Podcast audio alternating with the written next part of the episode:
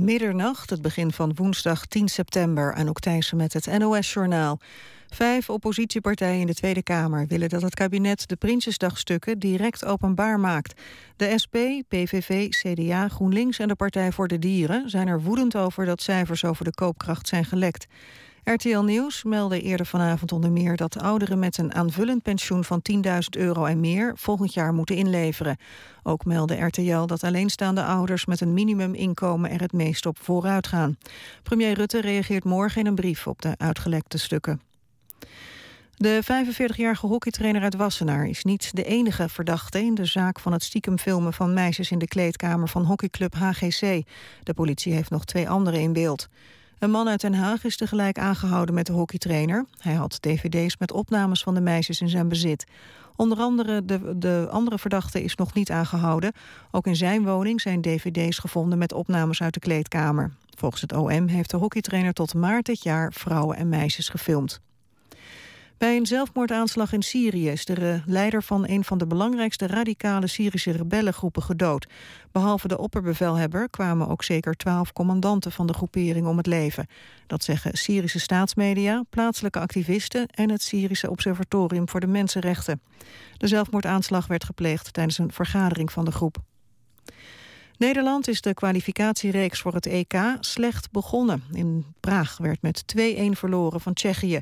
Tsjechië kwam halverwege de eerste helft op voorsprong. In de tiende minuut van de tweede helft kopte Stefan de Vrij de gelijkmaker binnen. In de extra tijd pakte Tsjechië door een blunder in de Nederlandse defensie alsnog de winst. Het weer, het is bewolkt maar droog. Vannacht daalt de temperatuur naar 10 graden.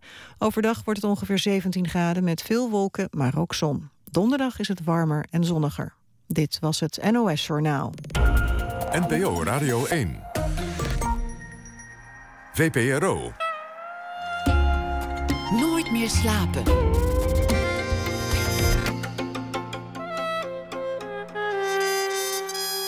Met Pieter van der Wielen. Goedenacht en welkom bij Nooit meer slapen. Daniel D. is schrijver en dichter te Rotterdam. Deze week schrijft hij elke dag een verhaal op basis van iets dat de afgelopen dag is gebeurd. En dat draagt hij voor voor u na één uur. We spreken Funda. Ondanks haar handicap besloot de actrice vanuit Nederland te gaan fietsen naar Istanbul in Turkije. We spraken haar aan het begin van haar reis een paar maanden geleden. En straks hoort u hoe het haar allemaal vergaan is, want ze is inmiddels terug. Maar we beginnen met Saskia Diesing. Zij is regisseur. Nena is de titel van haar eerste bioscoopfilm. Over een meisje die opgroeit met een vader met MS. Die geen zin heeft om zijn ziekte helemaal tot het einde uit te zitten en zijn leven wil beëindigen. Een autobiografisch verhaal geschreven samen met Esther Gerritsen. Saskia Diesing is uh, geboren in 1972.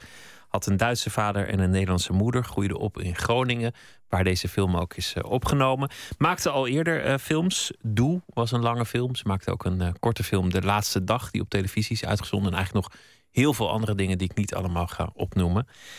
We gaan het eerst hebben over, over Nena. Zullen we meteen beginnen met een, een trailer van de film om een klein beetje de sfeer te, te pakken? Ja. Madonna of Samantha Fox? Samantha Fox. Deze is gewoon uit. En wat is daar? Daar zitten de moffen. Een mens dessen Maß an Leiden überschritten ist, zu unglaublichen fähig.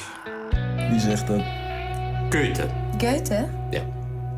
Ik dacht dat je die zelf had verzonnen. Frag mich irgendwas und ich sag nein. Daar zal je hart breken. Einfach nein. Kan niet, dat heb jij al gedaan. Du machst mich so klein, dass nichts mehr bleibt. Nichts bleibt. Denn viel mehr geht nicht, viel mehr geht nicht. Nichts Hij wil geen taart, hij wil dood. Denn viel mehr geht nicht, viel mehr geht nicht. Nichts geht mehr. Veel is er niet te snappen van zo'n trailer. Maar de reden dat ik deze trailer wilde draaien is dat ene zinnetje. Hij wil geen taart, hij wil dood. Ja.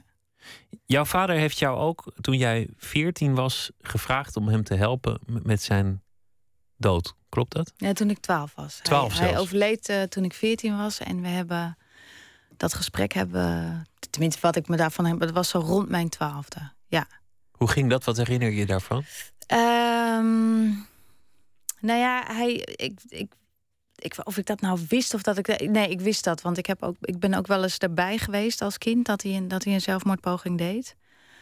Uh, en de paniek van mijn moeder toen meegemaakt. Dus uh, het, het, was wel iets wat, wat vrij openlijk was binnen het gezin.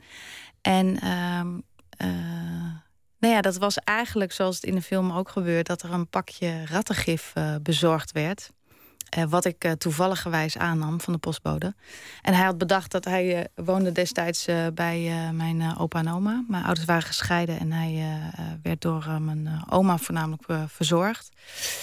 En dat pakje werd bezorgd en ik maakte dat open en ik kwam erachter dat het ratgif was. En hij had bedacht dat mijn oma dat wel door zijn vla wilde mengen en hem dat wilde geven. Want het is nog best moeilijk om jezelf om het leven te brengen. Zeker als je verlamd bent, ja. Zeker als je maar één hand hebt, of, of misschien ja. zelfs helemaal geen handen meer. Maar zelfs voor een kerngezond iemand in de kracht van zijn leven met, met twee goede, sterke armen. Ja. Het valt nog tegen als je dat wil doen. Ja. Rattengif gaat waarschijnlijk niet. Ja, volgens mij moet je dat. Nee, en volgens mij moet je daar ook behoorlijke hoeveelheden van naar binnen werken. Wil dat echt uh, dodelijk zijn? Ik heb het allemaal niet uh, uitge helemaal uitgezocht. Maar uh, nee, dan moet je wel ja, en, je, en hij had daar hulp bij nodig. En mijn oma heeft natuurlijk meteen dat rattengif weggegooid. Maar na aanleiding daarvan kregen wij dat gesprek over ja, dat hij. Uh, en uh, waren we eigenlijk zoals in de film gewoon aan het bespreken wat voor mogelijkheden er dan eigenlijk waren. De doodswens op zich is, is wel begrijpelijk. MS, ehm, ik denk dat de meeste mensen wel weten wat voor ziekte dat is. Mm -hmm. Het is een, een auto-immuunziekte die langzaamaan ja, je lichaam aanvreet op een manier dat je steeds minder kunt bewegen, steeds minder kunt. Het gaat niet regelmatig. Soms gaat het een periode hetzelfde. Dan ineens ga je achteruit. Sommige mensen gaan een hele tijd niet achteruit. Ja. Maar het is ongeneeslijk ja. op dit moment. Nog steeds, ja. Er is wel hoop voor een medicijn. Ik las zelfs iets over een medicijn dat de ziekte zelfs weer ongedaan zou maken. Nou, ik, ik, gun het iedereen van harte dat het eruit komt. Maar zoals het er nu voor staat, is het er niet. Nee. Dus, dus dat je dat niet wil uitzitten, dat is begrijpelijk. Maar een kind van twaalf daarbij om hulp vragen. Dat is nogal wat, ja. Dat is nogal wat. Ja. Hoe, hoe kijk je daarop terug? Um, ja, hoe kijk ik daarop terug? Uh, ja, toch wel iets waar, waar, uh, dat ik op jonge leeftijd eigenlijk al gewoon uh, me heel erg bezig heb gehouden met dit soort existentiële levensvragen. Van wat, uh, wat als je niet meer wil? Uh, dus ik denk dat ik er op een gekke manier eh, al op vrij jonge leeftijd eigenlijk met de dood geconfronteerd ben. En ook heb geleerd om daar eigenlijk niet zo heel erg bang voor te zijn. Waarom vroeg hij jou? Waarom vroeg hij niet iemand anders? Volgens mij heeft hij ook heel veel andere mensen gevraagd was gewoon wanhoop. Ja, dat denk ik wel. En ik weet ook niet of hij of die echt daadwerkelijk uh, het zover had doorgevoerd. Want hij snapte. En hij had ook een. Ik weet nog dat hij op een gegeven moment zei van ja, want je bent minderjarig en dan is het helemaal niet strafbaar. Dat is praktisch gedacht. ja, heel praktisch gedacht, ja. Hoe reageerde jij toen? Want, want, want oké, okay, je bent jong en, en dan ben je in zekere zin open van geest en associeer je anders. Maar ja. Nou ja, ik heb wel vrij snel. Ik, ben heel lang meegegaan in dat we, uh, dat we het erover hadden van. Uh, wat ik mij. Ik bedoel, ik was twaalf, wat ik mij daar nog van herinner. Maar wel die mogelijkheden van ja, maar en, en hoe dan? En, uh, want hij wilde inderdaad. Stikken was wel echt zijn grootste angst. maar ik had vrij snel. Ik, was, ik had wel respect voor de wet. Ik snapte. Ik was toch wel bang, zeg maar dat, dat ik iets strafbaars doen. En tegelijkertijd wil je ook, ja, dat is gewoon een soort oer uh, ding dat je niet uh, uh, ja, je, je vader kwijt wil. Dat, was, dat stond voor mij voorop. Je wil hem niet verliezen, maar nee. je wil hem wel helpen. Je begrijpt misschien ja. ook wel dat, dat hij niet eindeloos wil lijden. Ja. Maar om, om het dan fysiek te moeten doen of erbij te moeten helpen. Ja. Hoe is hij uiteindelijk aan zijn einde gekomen? Hij is uh, uh, ja, op een hele lullige manier. Hij is toch gestikt. Datgene waar hij zo bang voor was, dat is dus uiteindelijk gebeurd. Uh, het was op een moment dat zowel mijn opa als mijn oma allebei ziek waren. En hij dus tijdelijk even naar het ziekenhuis moest. En um, daar heeft hij eten gehad. Dat viel niet goed. Wat ik ervan begrepen heb, heeft hij overgegeven. En, maar hij lag niet goed. Dus zijn slikreflexen die waren ook op een gegeven moment weg of zijn hoestreflexen. En uh, ja, is eigenlijk gestikt in zijn eigen braaksel. En eh, de buurman die naast hem lag, die heeft nog. Want hij kon ook niet op het knopje drukken, begreep ik later. Dat heeft de buurman uh, gedaan. En toen hebben ze hem wel. Dan gaan ze met, de, met een soort zuiger gaan ze dat afzuigen. Maar dan, toen heeft hij een dubbele longontsteking meteen gekregen. Toen was het heel snel klaar. Het was echt binnen een dag was het gebeurd. Hoe oud was jij toen? Toen was ik 14. 14? Ja. Nu heb je die film erover gemaakt. Uh, Ja. Deels autobiografisch, deels ook niet. Want het is natuurlijk gewoon ook een, een, een film. Het is ook een, een product van, van fictie uiteindelijk. Maar wel Ja. heel erg geïnspireerd op dat verhaal. Ik heb ook ter voorbereiding gekeken naar andere films die je hebt gemaakt. Van, van al vele jaren terug. Het lijkt wel alsof je, alsof je heel lang langzaamaan naar deze film hebt toegewerkt. Heel veel thema's die komen eigenlijk al ergens in je werk langs.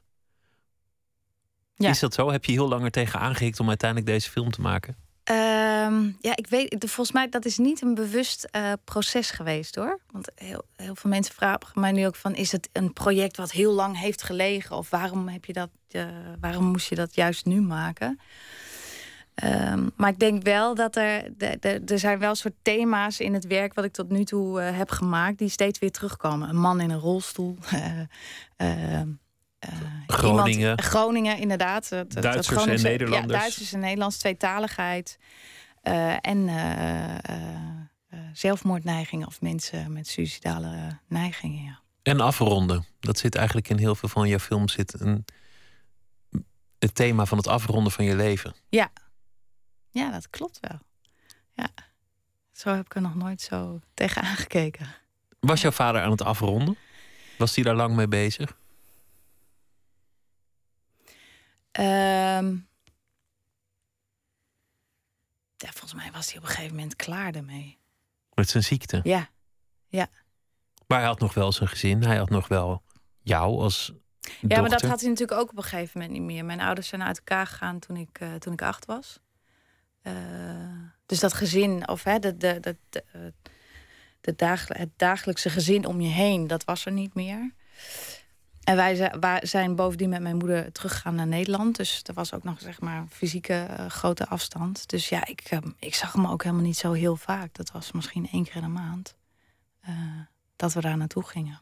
En in vakanties. Heeft hij geprobeerd afscheid van jou te nemen? Of was hij daar op enige wijze mee bezig? Kon hij dat? Nee, zo heb ik dat nooit. Nee. Hij was bezig met, met zijn einde. Ja. Met zichzelf bij elkaar rapen om dat uiteindelijk gedaan te krijgen of niet? Ja, en hij was vooral heel erg bezig met balen dat hem dit was overkomen. De ziekte. Ja, ja. Ik denk dat, je, dat, dat mensen heel veel verschillende manieren hebben om met ziekte om te gaan. En dat er heel veel mensen ook zijn die op een hele eh, dappere eh, manier daarmee omgaan. En die een ziekte kunnen dragen, om het maar eens even zo te zeggen. Maar mijn vader was daar niet, eh, was, was niet zo iemand. Die, die, die baalde heel erg van wat hem was overkomen. Ook wel weer begrijpelijk. Ik bedoel, het is ook een beetje een soort, soort cliché geworden dat je elke ziekte en elk lot maar moedig moet dragen. Ja, ja. Ik snap het wel als iemand zegt, verdorie, ik baal ervan, waarom overkomt me dit nou weer? Ja. Dan hoef je, voor mij hoef je niet boeddhistisch te zijn in dat Nee. soort dingen hoor. Mag Nee. ook gewoon lekker vloeken, moppen, Ja. mopperen. Ja, waarom niet? Nou ja, en ik denk dat het heel. Ik vond het wel grappig toen we met die film bezig waren. En, en eh Oeve, Oeve Oxenknecht, die, die zeg maar de rol van een vader speelt. Die, eh, die van zichzelf heel bewegelijk mens is. Ook als, als mens, maar ook als acteur. En die, die mocht opeens niks. We hadden ook in het begin hadden we allerlei ehm, eh, gewichten hadden we gekocht. Die, die we dan om zijn benen hingen en om zijn armen. En eh, hij werd daar vrij snel, werd hij daar al, al behoorlijk gek van. Dat hij, en, en na twee, drie dagen had hij ook echt zoiets. Zo, dat is wel echt heftig als je gewoon niks kan. En je ligt alleen maar. Je krijgt natuurlijk ook jeuk op, op bepaalde plekken. Ja, en, ja, en en hij kon natuurlijk gewoon tussen de tekst door gewoon opstaan en zijn koffie halen. Maar eh, dat kon mijn vader niet. Je moet je, moet, moet je voorstellen, echt alles, alles wat je doet of wat je wil roken, of dat nou eten, drinken, alles moet je vragen aan iemand. Kun je helpen? En als je net gewend bent aan, aan je staat van gehandicapt zijn, dan, dan komt die rotziekte en maakt het weer een stapje erger. Mhm. Neemt die andere hand ook af of zoiets. Ja. En hij had ook een hele agressieve variant hoor. Dat ging heel hard. Dus. eh, Waarom wilde je deze film maken? Ehm, nou, omdat ik. eh, mijn vader heeft een brief geschreven. Die heb ik ook in mijn bezit. Die heet uh. En daarin, ik weet niet, die heeft hij, of hij die nou zelf nog heeft opgetypt. Nee, dat kan bijna niet. Dat heeft hij laten typen door iemand. Dat is ook wel interessant om uit te zoeken wie dat dan was. Ehm, waarin hij eigenlijk ja, pleit voor het grondrecht van, van elk mens om een einde aan zijn leven te maken. Als welchen grunden auch immer, schrijft hij. Dus het uh, uh, maakt niet zoveel uit wel, wat, hè, of je nou verlamd bent of dat je psychisch in de knel zit, maar dat je als mens het recht hebt om een einde aan je leven te maken. En ik heb die brief, ja, dat, die heb ik altijd wel gekoesterd en bewaard. En ik, achteraf, dus achteraf hoor, wij, het is allemaal niet zo bewust gegaan, maar ik denk wel dat het ja, dat het een, een soort eerbetoon, zou je kunnen zeggen, aan die brief is. Dat is misschien ook wel een, een van de boodschappen die in de, in de film zit. Dat iemand heeft al zoveel leed en iemand wil uit het leven stappen. En dan krijg je eigenlijk ook nog het ongemak van dat je rattengif moet bestellen. Of dat je jezelf moet elektrocuteren. Of voor de trein moet springen. Waar dan ook weer andere mensen last van hebben. Dat dat, dat hele traject naar die dood toe. Dat dat eigenlijk onnodig leed veroorzaakt en ongemak. Ja, en er zijn natuurlijk altijd mensen bij betrokken. Hoe je het ook doet. Een arts bijvoorbeeld. Ja, een arts is ook eh, uiteindelijk toch iemand die, uh, die daarbij betrokken is. Dan ben jij een regisseur. Je moet mensen aanwijzingen geven. In dit geval bijvoorbeeld iemand die jouw vader speelt, die zegt: Ja, verdorie, ik wil nou even opstaan, want ik ben een bewegelijk mens. Ja. Iemand die eigenlijk een beetje jouzelf speelt, een, een, een actrice. Mhm.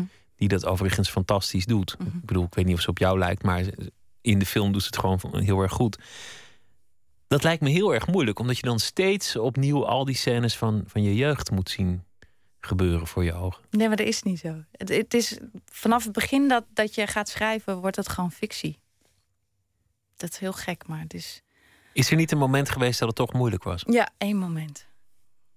Vertel. Dat was in het ziekenhuis uh, scène in het ziekenhuis dat zij uh, hem uh, samen met de verpleger Theo ophaalt. Nadat hij die zelfmoordpoging die in de film heeft gedaan. Um, en dat was, ook het was ook heel spannend, want hij moest een baard hebben en dat kon allemaal niet met, met draaien. Dus hij had een soort plakbaard op. En ik was alleen maar heel. Iedereen was helemaal in de stress van: gaan we dat zien met die plakbaard dat het nep is? Dus de, het was gewoon een spannend shot en het was een ingewikkelde camerabeweging ook. Dus daar, daar, daar hing ook wel uh, wat van af op een of andere manier. En uh, toen draaiden we, de, we draaiden de eerste take. En Oeve die speelde dat. En ik, dat was voor het eerst dat ik op een set stond en dat ik naar een monitor en dat ik gewoon, ik, moest, ik schoot gewoon vol. Ik moest, en ik moest zo hard huilen dat ik van de set af moest. Dus uh, ik moest echt even... Dus het zat er toch?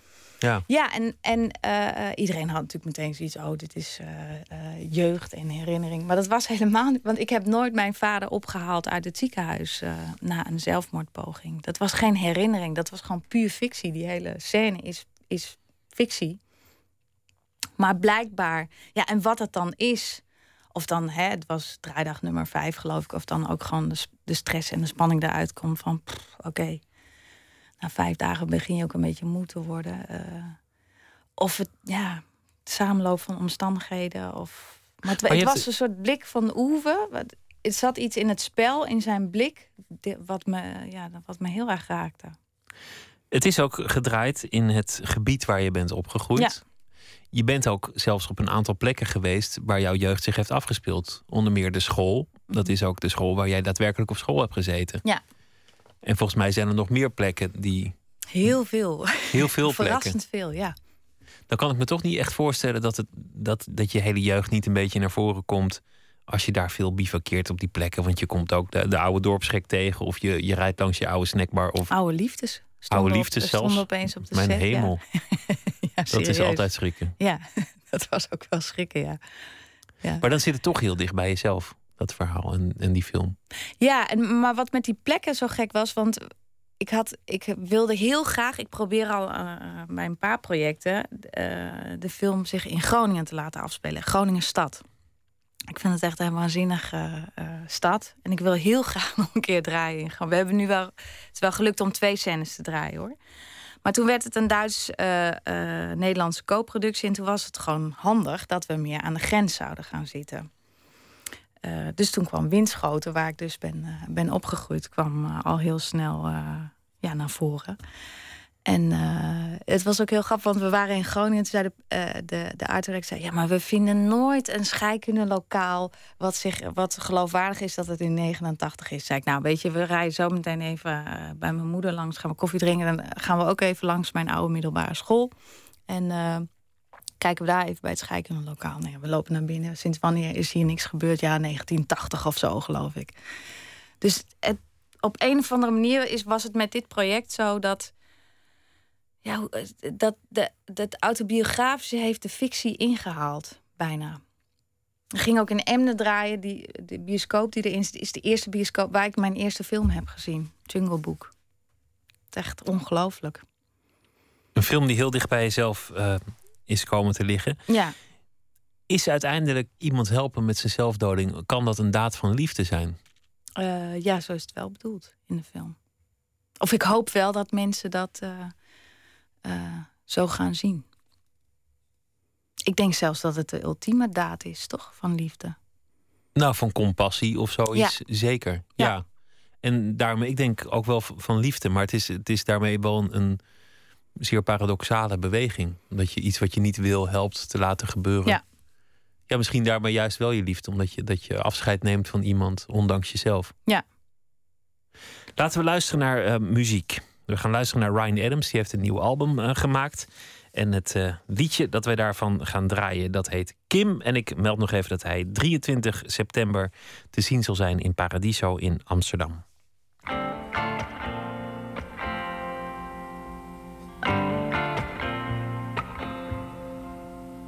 I can't sleep. Can't go home. Underneath the branches of a sycamore tree on a darkened road. With this key scratched into the wall. I spell out your name, it's fucking with my head, fucking with my As the autumn leaves begin to fall, walking down the street where you and I would walk, I see him. Kim,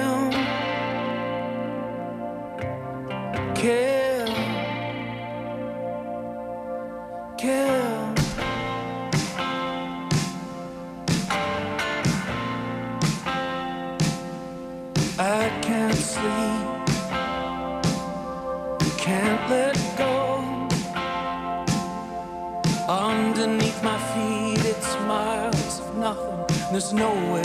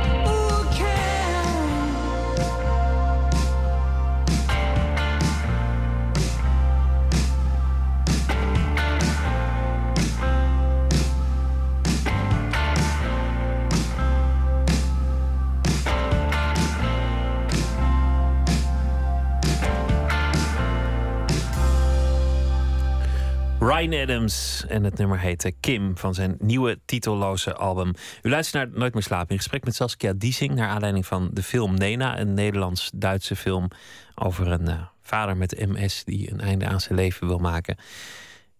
Je jeugd, want die heeft zich afgespeeld in Groningen, een uh, streek die veel terugkomt in jouw, uh, in jouw werk. Mm -hmm. Ook in de film Doe, alweer van, nou wat is het, tien jaar geleden of zoiets? Ja, langer zelfs. Nog, nog, nog langer dan. Van, uh, 2099 zelfs, dacht ik. Ik weet het niet meer.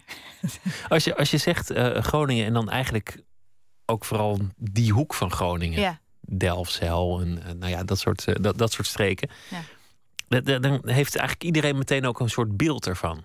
Van een beetje stugge, droge humor. Een, een beetje. Ja, hoe zou je het zelf eigenlijk omschrijven? Wat voor beeld heb jij ervan? Ja, ik weet, ik weet, van Gronings wordt altijd gezegd dat ze stug zijn, maar dat. Uh, uh, ja, voor heel veel Nederlanders geldt hè, dat uh, de, de, Nederland eindigt bij Groningen ergens. Maar Groningen zien het net andersom. Het, Nederland begint. Begint bij Groningen. bij Groningen, ja. Ik vind, ik, ik vind toch over het algemeen de mentaliteit van Groningers heel ja, best tolerant.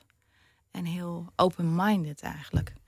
En ik weet niet, ik heb wel eens gedacht, misschien heeft dat te maken met gewoon dat het landschap zo enorm plat is daar en dat je ver kan kijken.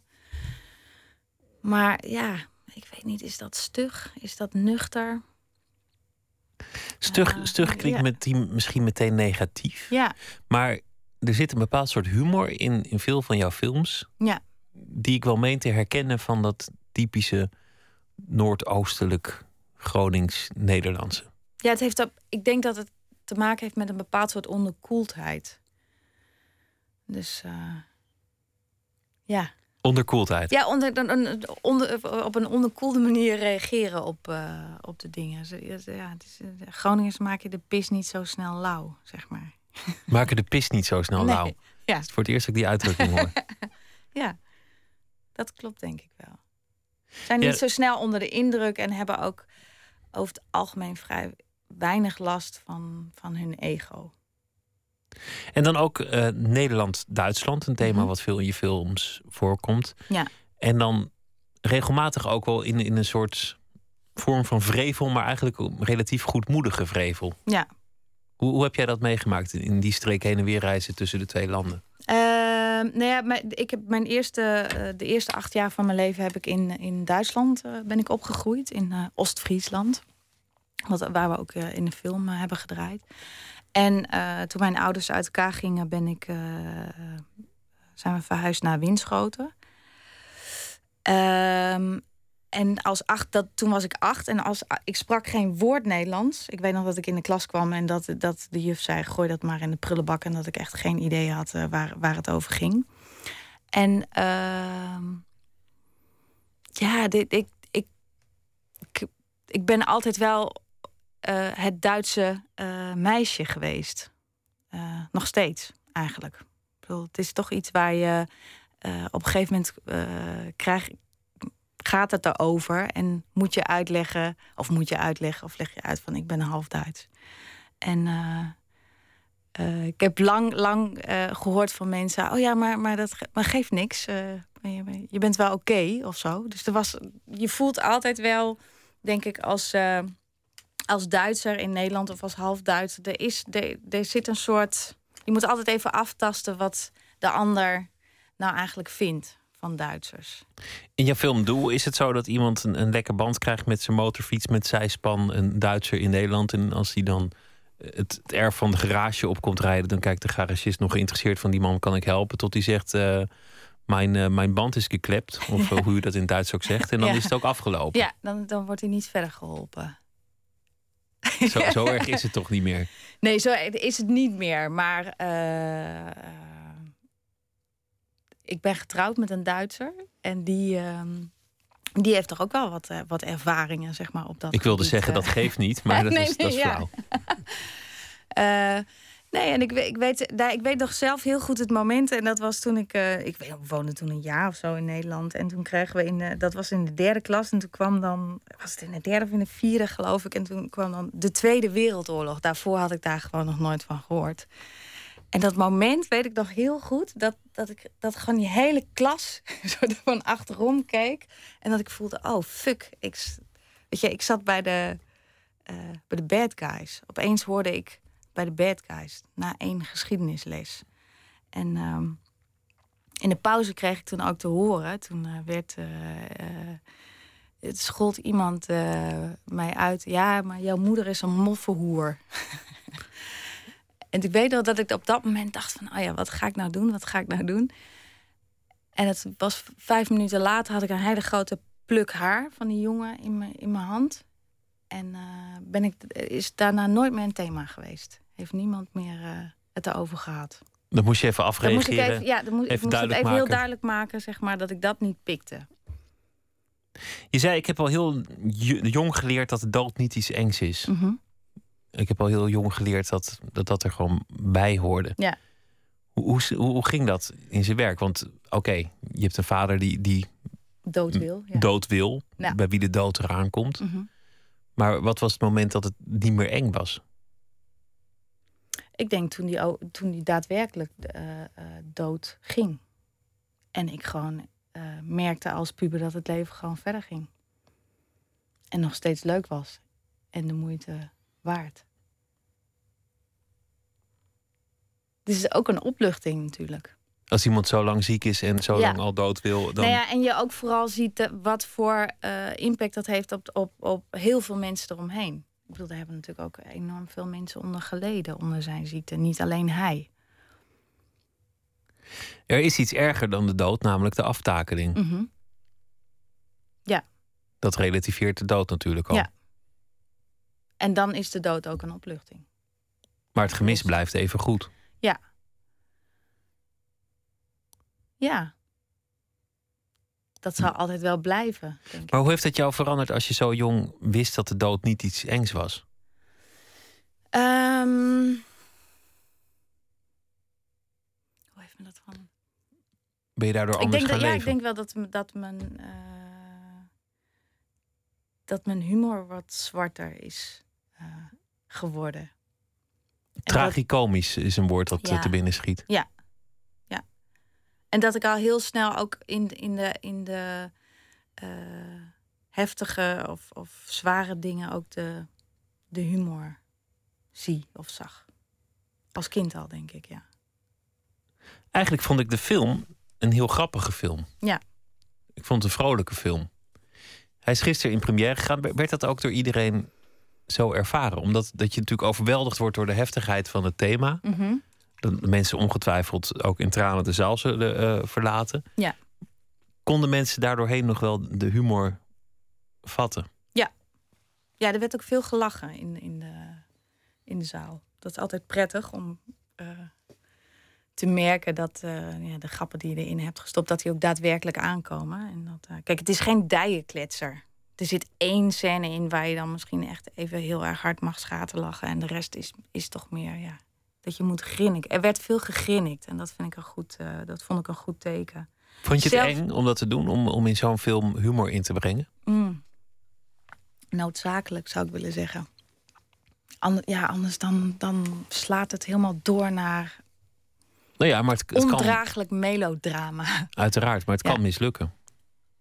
Ja, het kan ook helemaal de plank misslaan. Dat geloof ik ook. Dat, het, eh, dat je denkt, eh, ja, als je de hele tijd gaat afvragen waarom zit ik nou te lachen. Of dat je het verkeerd timed, misschien ook wel. Maar ja, daar zijn we natuurlijk ook in, in de scriptfase al heel erg lang mee bezig geweest. Van waar wel en waar niet. En hoe wissel je die, eh, die twee levensgevoelens eigenlijk af? Dat coming of age eh, aan de ene kant en het coming of death, zeg maar, aan de andere kant. Hoe vind je die balans?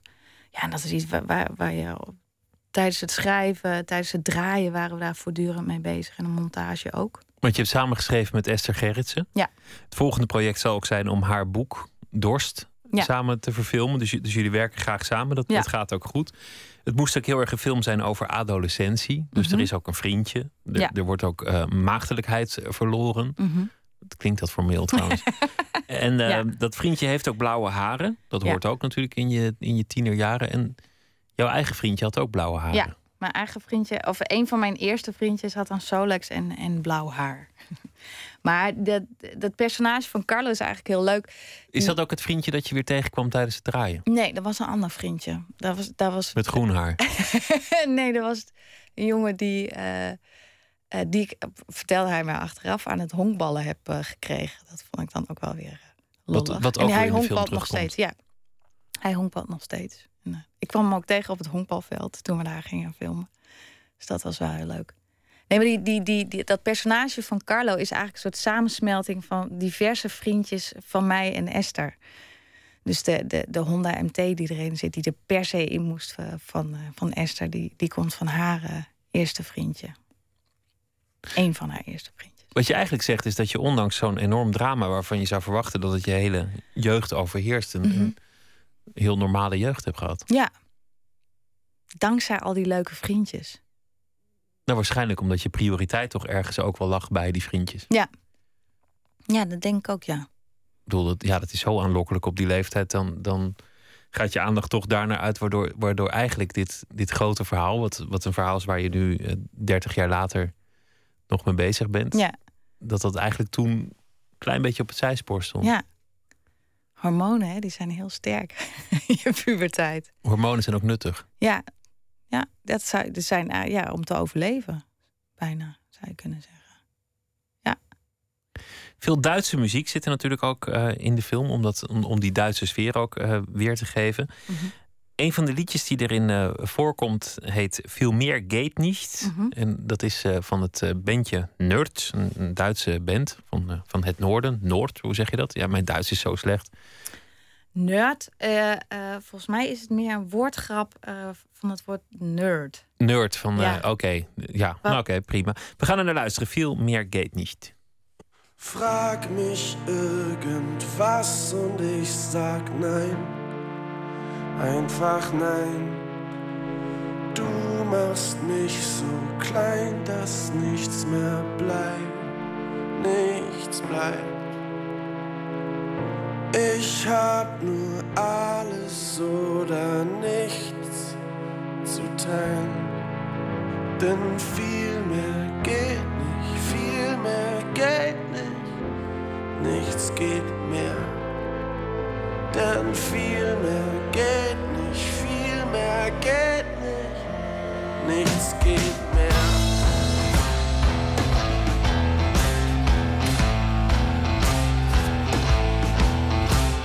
Schlag mir etwas vor, ich lass es sein, einfach sein. Frag mich, was mir fehlt, mir fällt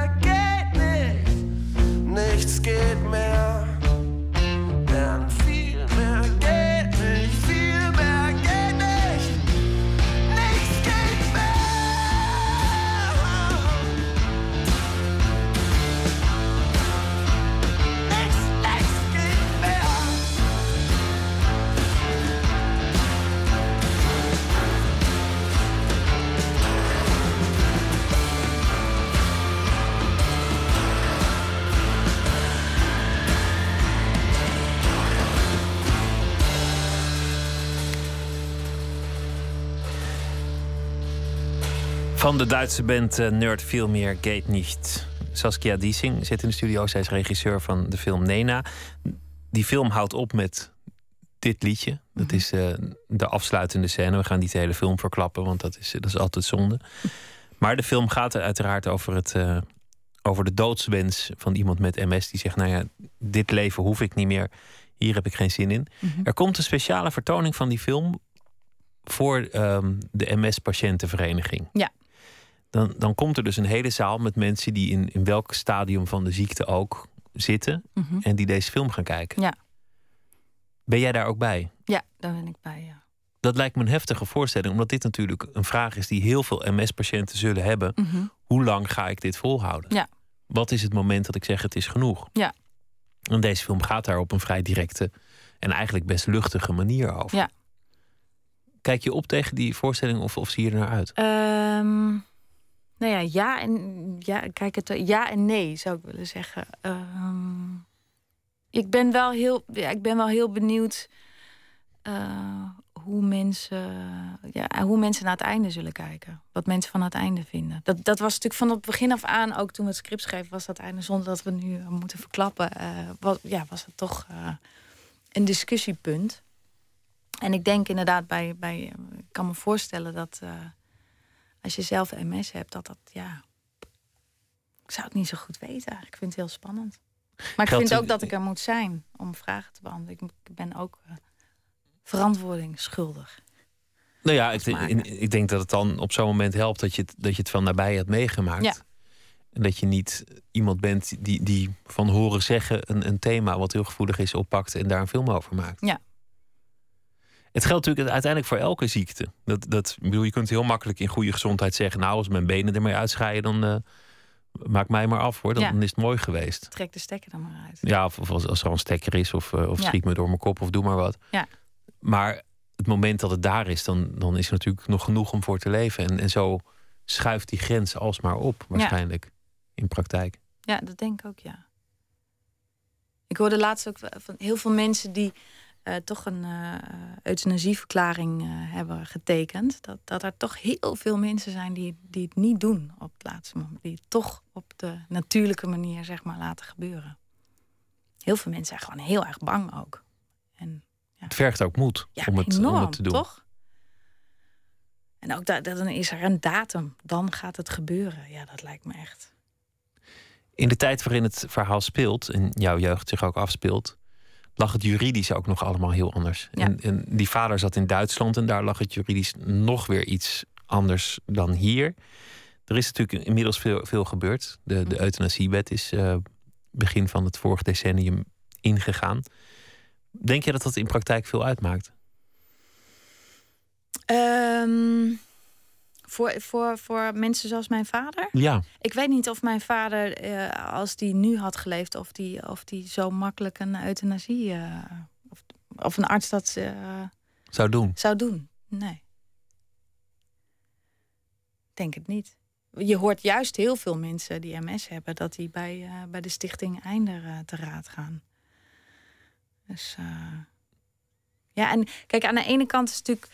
ehm, kijk, dat recht op zelfbeschikking en, en, ook die hele euthanasie-wetgeving die er is. Ik vind ook wel dat dat is een verworvenheid die we, die we hebben als Nederland. En daar, hebben we ook een, um, een voorlopersrol in. Eh, maar je moet daar ook heel verantwoordelijk mee omgaan. En, het, en, en per geval ook heel zorgvuldig bekijken. En ik denk dat we dat ook doen in, eh, in Nederland. Ik denk dat het heel zorgvuldig eh, gebeurt.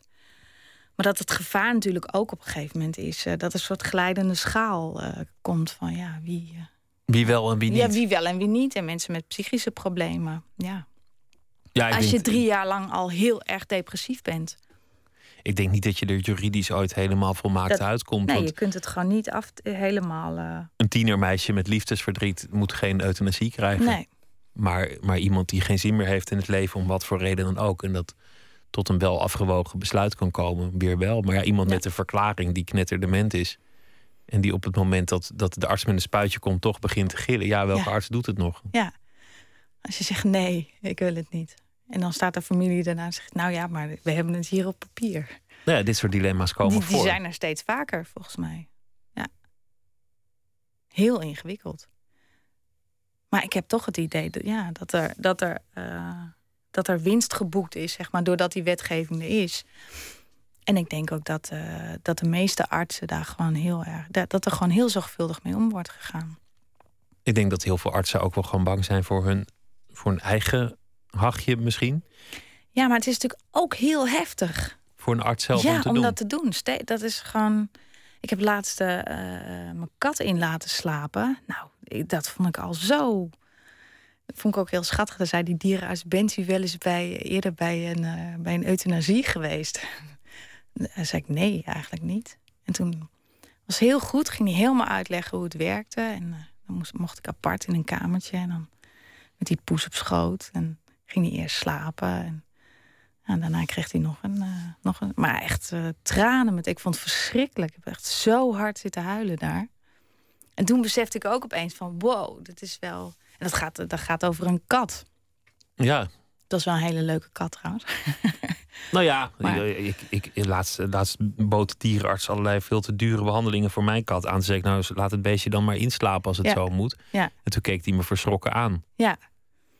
Ja, ik heb zo'n cavia die eh, soort. eh, waar ik al. zitten we ineens over, over huisdieren. Maar ik, ik vind, ik vind met, met euthanasie, ehm, ik heb dat van nabij meegemaakt. Het moet ook niet een, een examen in lijden worden. Nee. Dat je gaat kijken, heeft iemand wel genoeg pijn? Mag iemand al sterven? Ja. Is het wel erg genoeg? Ja. Dat is niet aan een ander om te bepalen. Nee. En dat lijkt mij het risico van, van elke vorm van wetgeving. Ja. Je kunt, het niet, je kunt het niet dichttimmeren, dat geloof ik inderdaad niet. Je kunt alleen maar zeggen, we gaan per geval gewoon heel zorgvuldig daarmee om. Ja, dat denk ik.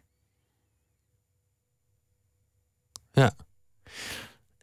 Die film, eh, die heb je nu gemaakt. Heb, daarmee heb je eigenlijk ook een belangrijk verhaal voor jezelf misschien op een zekere manier afgerond. Of, of zit er nu juist nog iets dat je denkt, ik wil dit, dit verder gaan, gaan uitbouwen. Of ik, ik, wil, ik wil er nog, nog meer over vertellen. Weet je dat al? Mm. Nee, nee, zo 1, 2, 3 niet. eh, dus ik ben nu zit ik heel erg met dorst in mijn hoofd, met, met Esther natuurlijk. Maar wat ook over eh, dood eh, en eh, ziekte en verval gaat, maar op een hele andere manier. Ehm, ja, ik denk die thema's blijven altijd wel weer terugkomen. Ehm, Voor jou, dat zijn voor jou interessante ja, ja, thema's. ik merk wel dat ik, dat ik heel vaak bij het schrijven... dat er heel vaak een, een eh, suicidaal motief of personage in zit. Bijna als vanzelfsprekend.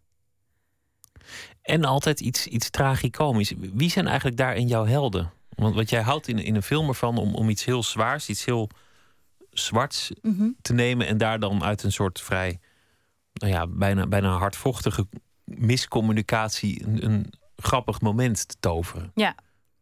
Dat het, dat het ineens toch een lach ontlokt. Van wie heb je dat afgekeken? Eh, ja, ik heb, eh, qua film heb ik meerdere helden, maar eh, eh, momenteel ben ik erg, of al een tijdje erg gecharmeerd van films van Noah Baumbach. Ja, ik- En, zegt mij niks. maar- Francis H., eh, The Squid and the Whale, eh, Margot at the Wedding. Het is een, een, een- hij wordt in, in Amerika wordt hij wel de nieuwe Woody Allen genoemd. Maar ik vind hem eigenlijk... eh, hij is filijner dan Allen. En op een bepaalde manier ook grappiger.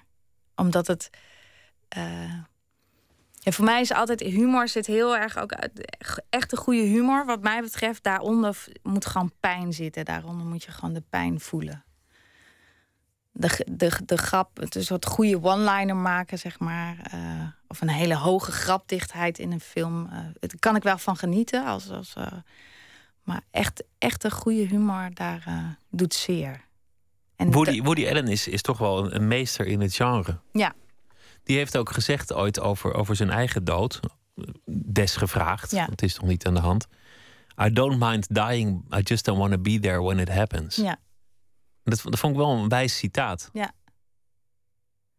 Ja, hij heeft ook, eh, hij, hij zegt, eh, dat was toch een van zijn grootste traumatische eh, ervaringen als kind, dat zijn ouders hem uit gingen leggen dat, dat hij doodging.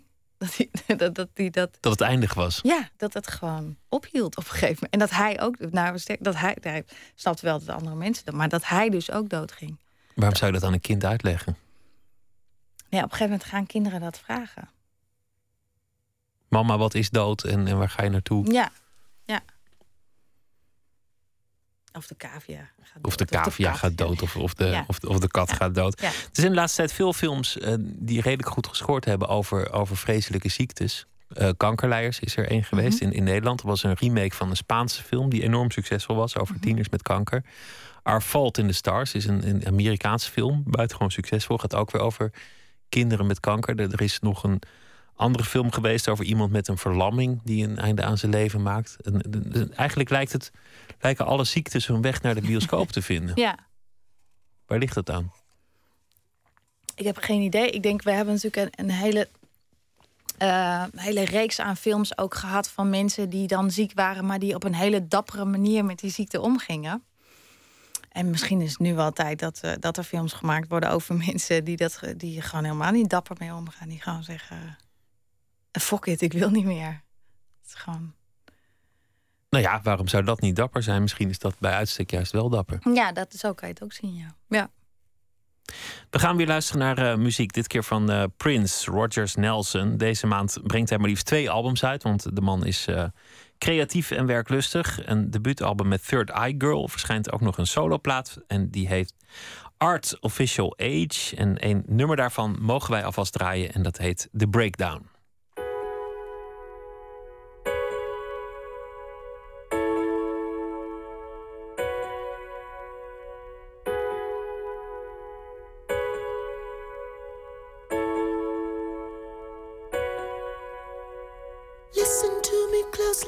The story unfolds. This could be the saddest story ever been told. I used to want the house with the biggest pool. Reminiscing now, I just feel like a fool. get me down.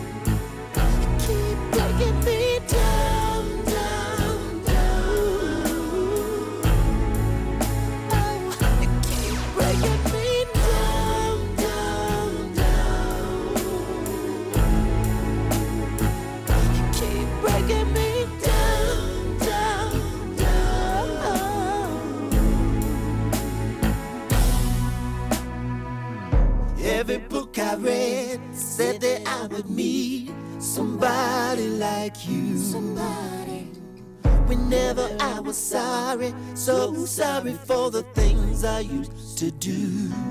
Oh, a journal full of numbers that I used to go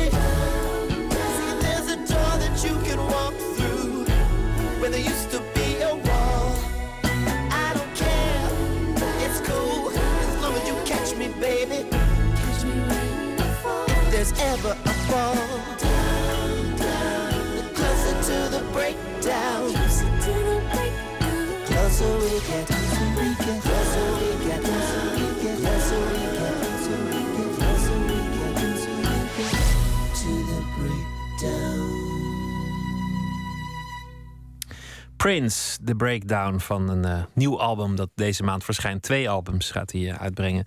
Saskia Diesing over de film eh, Nena. Het, het gaat uiteindelijk over jouw vader. Het gaat ook over de opa van jouw kinderen die ze nooit gekend hebben. Mhm. Hebben, hebben jouw kinderen de film al gezien? Ehm, mijn dochter heeft. we hebben laatst een zo'n kleine voor, ja, voorpremière gehad bij mij thuis met de acteurs. En eh, daar wil ze heel graag bij zijn. Ze is negen, dus ik zei: nou, Oké, is goed. Eh, maar eh, ze, is, ze heeft hem helemaal tot, het, tot de eindscène, zeg maar, heeft ze hem gekeken. En, want ze had het script een keer stiekem gelezen, dus ze wist wat het einde zou worden. En voordat het einde kwam, ging ze weg. Dus. Geeft het ook een beeld van hoe jouw vader was? Als je, als je aan, aan je kinderen wil uitleggen wat was opa voor een man, hebben ze dan iets aan die film of is dat toch anders? Ja, dat is anders, ja. Een personage in de film is veel leuker. Ja, want ik vond, ik vond Ja. het zo'n enorm charmante, Ja, grappige, droog, wrange, maar, ja, maar enorm aimabele man. ja. Nee, dat, dat, mijn vader was wel anders. Zeker toen hij ziek werd. eh, ja, werd heel manipulatief ook. En heel, eh, ja, gewoon niet... eh, ja, gewoon echt iemand die zich er niet bij neerlegde. Dus met eh, heel zijn hebben en houden zich daartegen verzetten. Wat zinloos was. Ja. En manipulatief in, in, in welke zin? Nou ja, goed, als je, als je voortdurend eigenlijk eh, eh, bezig bent met, met, met dat soort zelfmoordpogingen, ook openlijk, ja, dat is, dat, dan ben je ook. De vraag was altijd van, wil hij het nou echt of wil hij aandacht? En op een gegeven moment ging die vraag natuurlijk niet meer op, want toen kon hij het niet meer. Toen was het gewoon. eh, toen was hij echt af, moest hij daar hulp bij hebben. eh, zou hij het eh, door willen zetten. Maar dus ook in, in het begin, tenminste wat ik van mijn moeder heb begrepen, in de beginperiode van, van zijn ziekte, heeft, heeft hij ook een paar pogingen gedaan, die een soort halfslachtige pogingen waren. Ja, En dan wordt het bijna iets gewoons, zoiets heel dramatisch. Dat wordt bijna iets, iets van een verzuchting van, oh, het is weer zover. ja, ja. Ja, en dan werd het weer opgenomen. En dan ging het een tijdje goed en dan weer niet. Dus eh, dat bedoel ik met manipulatief. Ik bedoel, je, je sleept in zo'n in, in, in dat drama sleep je ook gewoon alle, allerlei andere mensen mee. Toch heb ik niet de indruk gekregen in het afgelopen uur dat je, dat je er enorm door getraumatiseerd bent of Nee. zoiets. Helemaal Nee. niet, hè? Nee. Het, het is, het is een beetje een verhaal geworden bijna. Ja. Nou ja, het is een verhaal geworden. Ja, het is nu, toch? nu, nu is letterlijk een verhaal Ja. geworden. Ja, ja. Ik zei al dat het eh, volgende project van, van jullie samen, van jou en Esther Gerritsen, dat wordt, wordt haar film Dorst. Maar dat is nog in een heel prille fase. Mhm. Al, al enig idee wanneer die in de, in de bioscoop komt? Of ben ik nou echt, echt Nou, snel? dit- nee, we, moeten, we zijn nu net, eh, we hebben net synopsis geschreven en een regievisie. En het moet allemaal nog ingediend worden bij het Filmfonds. En eh, er moet nog een omroep gezocht worden. Dus dat is nog een, een, lang, een lange weg te gaan. En schrijven samen. En schrijven samen, ja, weer. Wat, wat, Daar kan eh, ik me enorm op verheugen. Want dat gaat goed met jullie Ja dat, twee. is, ja, dat is echt eh, heel erg leuk. Dank dat je eh, te gast wilde zijn. Graag gedaan. De film heet Nena en die is vanaf heden te zien in eh, menig bioscoop. In menig provincie, in menig stad. En misschien wel bij u in de, de buurt. Dankjewel dat je te gast wilde zijn, Saskia Diesing. Zometeen gaat Nooit meer slapen verder met eh, Daniel D. Die schrijft een verhaal voor ons. Dat doet hij deze week elke nacht. En we gaan het eh, ook hebben over een, eh, een fietstocht met alleen de handen. En dat helemaal naar Istanbul toe. Twitter, het VPRO NMS of via de mail nooitmeerslapen,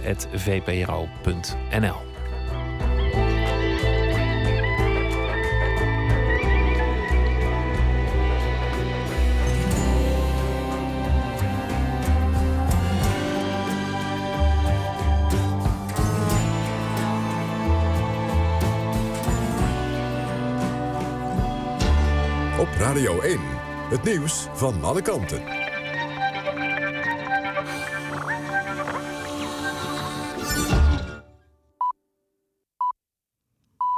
1 uur en ook Thijssen met het NOS-journaal. De politie heeft nog twee andere verdachten in beeld... in de zaak van het stiekem filmen in de kleedkamer van hockeyclub HGC in Wassenaar. Een van de verdachten werd samen met de hockeytrainer aangehouden. De 45-jarige man had dvd's met opnames van de meisjes in zijn bezit. De andere verdachte is nog niet aangehouden. Ook in zijn woning zijn dvd's gevonden met opnames uit de kleedkamer. Volgens het OM heeft de hockeytrainer tot maart dit jaar vrouwen en meisjes gefilmd. Vijf oppositiepartijen in de Tweede Kamer willen dat het kabinet de Prinsjesdagstukken direct openbaar maakt. De SP, PVV, CDA, GroenLinks en de Partij voor de Dieren zijn er woedend over dat cijfers over de koopkracht zijn gelekt. RTL Nieuws meldde afgelopen avond onder meer dat ouderen met een aanvullend pensioen van 10.000 euro en meer volgend jaar moeten inleveren. En dat alleenstaande ouders met een minimuminkomen er het meest op vooruit gaan. Premier Rutte reageert komende dag in een brief op de uitgelekte stukken. Voor rijke Nederlanders zullen de ingrijpende hervormingen van de kabinetten Rutte op lange termijn anders uitpakken dan voor mensen met een kleine portemonnee. ING onderzocht de effecten van de hervormingen. Daaruit blijkt dat rijkere Nederlanders meer geld kwijt zijn aan bijvoorbeeld een pensioen en zorg. Mensen met lagere inkomens zijn meer tijd kwijt, omdat ze bijvoorbeeld langer moeten doorwerken of aan mantelzorg. Het Rutte-beleid is wel goed voor de economie, concludeert ING. Bij een zelfmoordaanslag in Syrië is de leider van een van de belangrijkste radicale Syrische rebellengroepen gedood. Behalve de opperbevelhebber kwamen ook zeker twaalf commandanten van de groepering om het leven. Dat zeggen Syrische staatsmedia, plaatselijke activisten en het Syrische Observatorium voor de Mensenrechten. De zelfmoordaanslag werd gepleegd tijdens een vergadering van de groep. Het weer, het is bewolkt, maar droog. Vannacht daalt de temperatuur naar 10 graden. Overdag wordt het ongeveer 17 graden met veel wolken, maar ook zon. Donderdag is het warmer en zonniger. Dit was het NOS Journaal. NPO Radio 1. VPRO. Nooit meer slapen.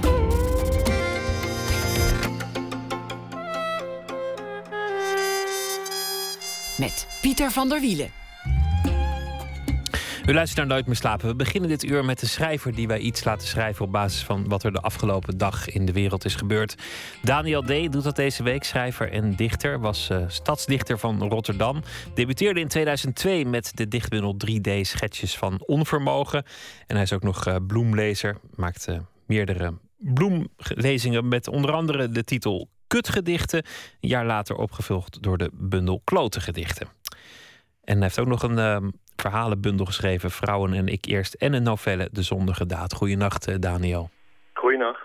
Wat was het voor dag, de afgelopen dag? Uh, nou, qua actualiteit was het natuurlijk het tussenrapport hè, van uh, de, de neergehaalde MH17, denk ik. Dat is wel het belangrijkste nieuws geweest. Ja, volgens mij ook wel. Ja, denk ik ook. Maar verder, ja. Eigenlijk stond er, stond er niet zozeer iets in dat rapport wat je nog niet wist. Maar goed, het nee, stond dan nu echt officieel in een rapport. Ja, ja. Maar en een tussenrapport ook nog. Dus ja, daar dan weer zo'n uh, big deal van te maken. Maar ja, goed, het, het is gewoon groot nieuws. En alles wat ermee mee samenhangt is dan ook groot nieuws. Ja, ja, ja, dat is dan ook zo, ja. Maar wat heeft jou bezig gehouden? Nou, ik, ik had me eigenlijk uh, uh, voorgenomen aan het begin van deze week om te te kijken of ik iets kan op persoonlijk gebied. Dus hè, met nieuws. Uh, ik wilde het een, een, beetje persoonlijk maken. Maar dat is vrij lastig als het echt hè, betrekking op je heeft. Dus ik heb vandaag eigenlijk een soort metaverhaal geschreven over de actualiteit. Oké, ga je gang. Een journalist zal ik nooit zijn. De hele ochtend liet ik de ellende van de wereldgebeurtenissen over me heen komen via de bekende nieuwssites. Een mens zou om minder depressief worden. Het is een schande om kinderen heden ten dagen nog op de wereld te zetten. Zoveel misère verdienen die schaapjes niet. Ik zou nooit een objectief journalist kunnen zijn. Ik wil altijd gelijk op zoek naar oplossingen. Zo zou ik het probleem Poetin tackelen door hem simpelweg zijn zin te geven. Zijn megalomanie is tenslotte te vergelijken met het gedrag van een peuter. Natuurlijk joh, heel Europa hoort bij Rusland en jij bent Napoleon. Dan laten we hem in die waan en kunnen wij weer overgaan tot de orde van de dag.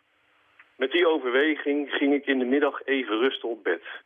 Terwijl ik sliep, hield minister Schippers een toespraak over babysterfte... waarin ze eens de waarheid verkondigde. Het is allemaal heel simpel. Wij moesten bezuinigen, daar heeft iedereen last van ondervonden, ook de zorg. Daardoor zijn er inmiddels 26 verloskundige afdelingen gesloten... waardoor de kans bestaat dat sommige zwangere vrouwen later geholpen worden tijdens de bevalling... dan in principe aan te bevelen is, doordat verloskundigen een langere reistijd hebben. Zeker als ze met de NS gaan. Sorry Melanie, flauw grapje. Maar goed, ik heb er niet voor gekozen dat die plattelandsvrouwen zich massaal door boer Tom uit Niedorp hebben laten douwen met kind. Dat was voor hen hun eigen keuze en daarmee hun eigen verantwoordelijkheid. Wel wil ik erop aandringen dat ik het ten zeerste op prijs zou stellen als de diverse buren tijdens de bewuste bevallingen zouden helpen met natte doeken en warm water. We hebben tenslotte met z'n allen afgesproken dat we een participatiemaatschappij zijn. Verkwikt werd ik weer wakker, maar zin om meer nieuws tot mij te nemen had ik niet. Zo. Geen groot journalist in jou verloren gegaan, al met al. Nee, nee. Nee, weet je wat het is? Kijk, eh, eh, als je zo'n hele dag eh, naar al die sites kijkt... dat is eigenlijk één grote bron van ergernis aan de manier waarop het geschreven is... of wat een politicus zegt of wat dan ook. En, maar er is zoveel meer in de wereld. Ik wil wel op de hoogte blijven van het nieuws... maar ik denk op een gegeven moment ook van ja... nou weer iets moois, nou even een mooie plaats. Nou, dat is toch ook niks mis mee? Je hoeft toch niet de hele dag met je neus in het wereldleed te zitten? Nee, dat is zeker waar. Nee, nee. Maar ja, het is, ja, sommige mensen vinden het wel aanlokkelijk om op de hoogte te zijn. En tegenwoordig met internet is het natuurlijk heel makkelijk. Wat natuurlijk ook grappig is aan nieuws, is dat als je op de lange termijn kijkt, dat de wereld volgens mij in de afgelopen 100 of laten we zeggen 50 jaar al met al mhm. veiliger, schoner, weldadiger, welvarender, gezelliger, vriendelijker uh, en makkelijker is geworden. Maar dat, dat, lees je nooit in de krant. Nee, nee, nee, want ja, dat willen mensen nu natuurlijk niet horen. En uh, daar scoor je niet mee. Wat inderdaad dan wel weer uh, ervoor zorgt dat mensen wel banger zijn geworden bijvoorbeeld. Hè? Ja, terwijl de kans dat je op de koolsingel op je, op, je, op je kanus wordt geslagen... is nu veel kleiner dan, dan 20 jaar geleden. Nou en of, ja. Ja, ja. 20 jaar geleden was het de straat waar je het meeste beroofd werd. En nu... nou ja, het is nu allemaal een stuk minder inderdaad. Maar omdat mensen dat nu eenmaal hè, via de radio, televisie en kranten binnenkrijgen... alle nare dingen, worden ze wel banger. Bang of boos? Boos komt ook veel voor. Ja, boos ook, ja. Ja. Ja, dus, uh, maar goed, dus je moet het, het, nieuws wel tot je nemen... maar het dan, dan ook weer relativeren op de een of andere manier. Nou, ja, wat, wat ik al zei, weet je wel... Er is, er is ook gewoon heel veel schoonheid in de wereld. En het is zo zonde dat je dan uh, je dagen verdoet met alleen maar die nare berichten... dat er weer iemand in elkaar getrapt is of wat dan ook, weet je wel. Dat, ja, dat is ook vervelend hoor, maar daar moet je je leven niet door gaan laten bepalen. Maar je kan ook schoonheid ontdekken in de lelijkheid. Dat, dat is ook een vorm van kunst. Ja, dat vind ik ook, zeker. Ja, ja, ja. Ik bedoel, kunst hoeft niet per se uh, te gaan over de mooie dingen... maar hè, kunst is een, een vorm van schoonheid.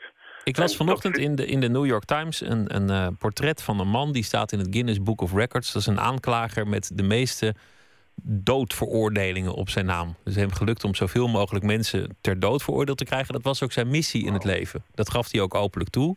En hij was goed in zijn werk. Dus die heeft al met al tientallen mensen in de elektrische stoel gekregen. En hij keek ook tevreden terug op zijn leven. Alleen werd hem dan door de interviewer, dat was misschien een beetje onaardig, voorgehouden hoeveel mensen ten onrechte later bleek dat ze ter dood waren veroordeeld. Maar goed, dat is een detail. En hoe reageerde hij erop? Nou, dat, dat, vond hij, dat, vond, dat vond hij toch... Ja, hij zei ja, dat het waar gehakt wordt vallen Spaners of zoiets. Ja, ja. Hij was in ieder geval... Dat vond hij belangrijk. Hij was geen pussy geweest. Nee, nou ja, als dat nou je levensdoel is... Nou, nou feliciteer jezelf dan maar. Hè? Maar hij heeft toch ook een soort schoonheid dat zo'n man bestaat? Uh, fascinerend is het ook. Ik wil nou niet zeggen per se dat ik dat echt schoonheid vind. Maar misschien is dat ook omdat ik er niet echt een groot voorstander van ben. Nee, ik ook niet. Maar ik vind, vind in al zijn lelijkheid heeft het toch een soort schoonheid... dat zo'n man als een karikatuur van zichzelf toch een hoge functie heeft bemachtigd... die geel bij zijn karakter past. Ja, ja. nou, je, het is wel een figuur waar je echt iets mee zou kunnen inderdaad. In uh, hè, een filmscript of een boek. Of dus nou, het is een liedje zelfs. Ik kan me wel voorstellen dat, dat, uh, dat je daar echt iets mee zou kunnen, ja. Daniel, dank je wel. Goeienacht. Graag gedaan. Dank voor je verhaal en uh, tot morgen. Ja, tot morgen weer. We gaan luisteren naar uh, de Amerikaanse singer-songwriter Sean Rowe. Man met een diepe baritonstem. Madman is de titel van het vijfde album. Wij draaien het nummer The Game.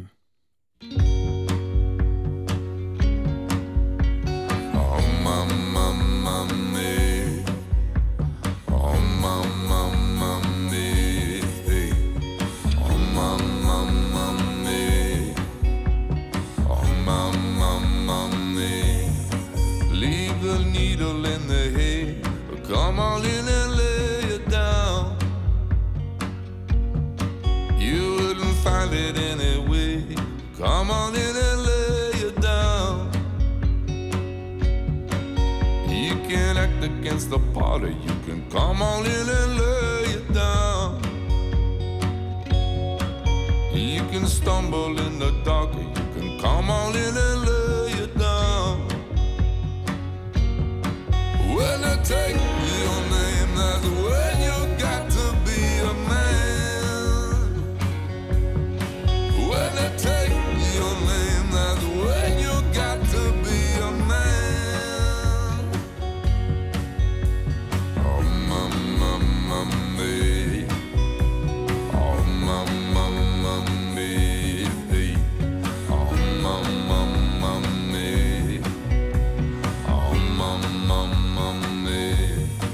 When a wall is not the way, come on in and lay it down.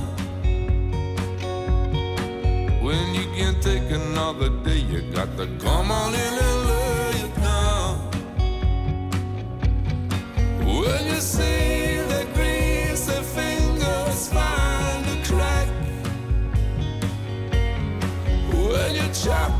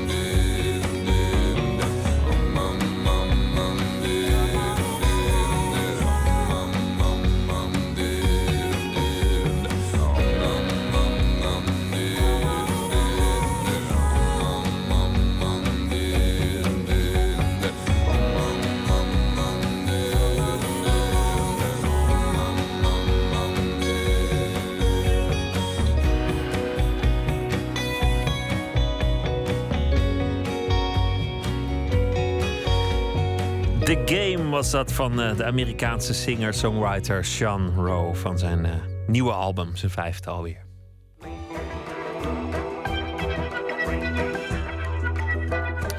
Bertus en Leen begonnen barbiershop Schorum, Haarsnijder en Barbier uit passie voor het eeuwenoude vak van de barbier.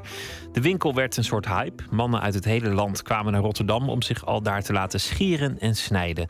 Regisseur Martijn Nijboer volgt de mannen een jaar lang op de voet. En zijn documentaire Schorum is aanstaande zaterdag te zien tijdens het Zeeuwse Festival Film by the Sea in Vlissingen. Botte Jellema die zocht Nijboer op.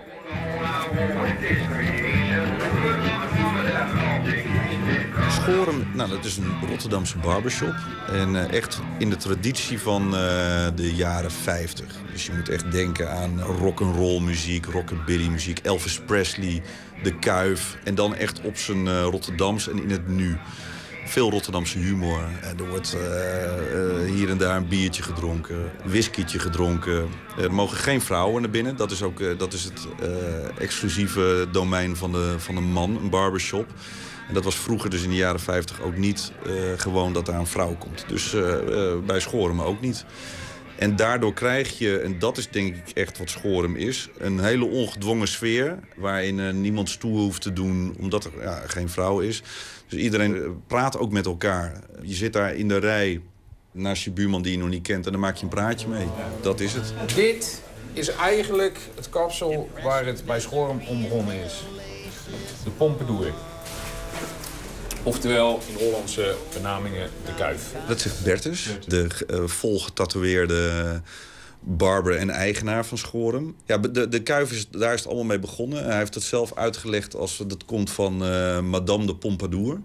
Eh, die had vroeger echt als een hele, ja, echt zo'n rechtopstaande kuif. En, uh, en, en, Je maakt er nu even een, bewe- een Elvis Presley uh, ja, nou ja, beweging bij. Hij, hij zelf en hij, het mooie is, hij heeft op zijn hand een hele mooie, een heel mooi portret van Elvis Presley getatoeëerd. Maar hij uh, zegt van ja, die man had het perfecte haar voor de kuif. Want het, dat was, had twee kruinen op zijn voorhoofd. En die draaide precies de juiste kant op, waardoor hij zo'n kuif had. Nou ja, en dat is voor hun echt het grote voorbeeld. En, ja, en uh, vertelt later in de film ook uh, dat hij dat op zijn veertiende had hij dat al. En dan wilde, is hij dat bij, bij zijn vrienden gaan knippen. Gewoon kuiven. Dus dat is de oorsprong al van Schoren. En dan zaten we daar gewoon met een groepje gasten die elkaar niet kenden eigenlijk. En dat was zo'n bijzonder sfeertje altijd bij mij thuis. En ik merkte dat mensen daar gewoon heel graag tussen zijn. Ook niet weggingen als ze geknipt waren, want het was gezellig. En, en daar kwam dat barbershop-idee vandaan. Het einde van de film nu ook, en dat, is, uh, dat was ergens halverwege dit jaar, zijn ze verhuisd. Uh, recht tegenover hun oude winkeltje op de Nieuwe Binnenweg in Rotterdam. Ja, het werd gewoon te klein, het winkeltje. Want ze zijn dus 3,5 jaar geleden begonnen. En eigenlijk in no time, echt, en we praten echt over drie weken, werd het zo populair dat er, uh, en ze gaan s ochtends om 11 uur open, dat de mensen al om 9 uur voor de deur stonden. Omdat je er geen afspraak kan maken. Je en, hebt iemand geïnterviewd die er voor uit Groningen komt. Ja, Siebrand. Ja. Ja, die, nou ja, die legde heel, heel goed uit wat eigenlijk wat Schorum is. En toen we al binnenkwamen ook, was het meteen uh, van... oh, dit zijn die gasten uit Groningen, ja, weet je wel, zo. Dus dat was meteen, uh, ja, dikke lol hier. En ik voelde me meteen echt uh, goed. En hij zei, toen werd hij geknipt. En toen zei hij van, ja, ik, ben nog no ik heb me nog nooit zo, zo man gevoeld. Ja. Hij zegt, ja, als ik daar naar buiten stap... dan voel ik, ben ik gewoon knap.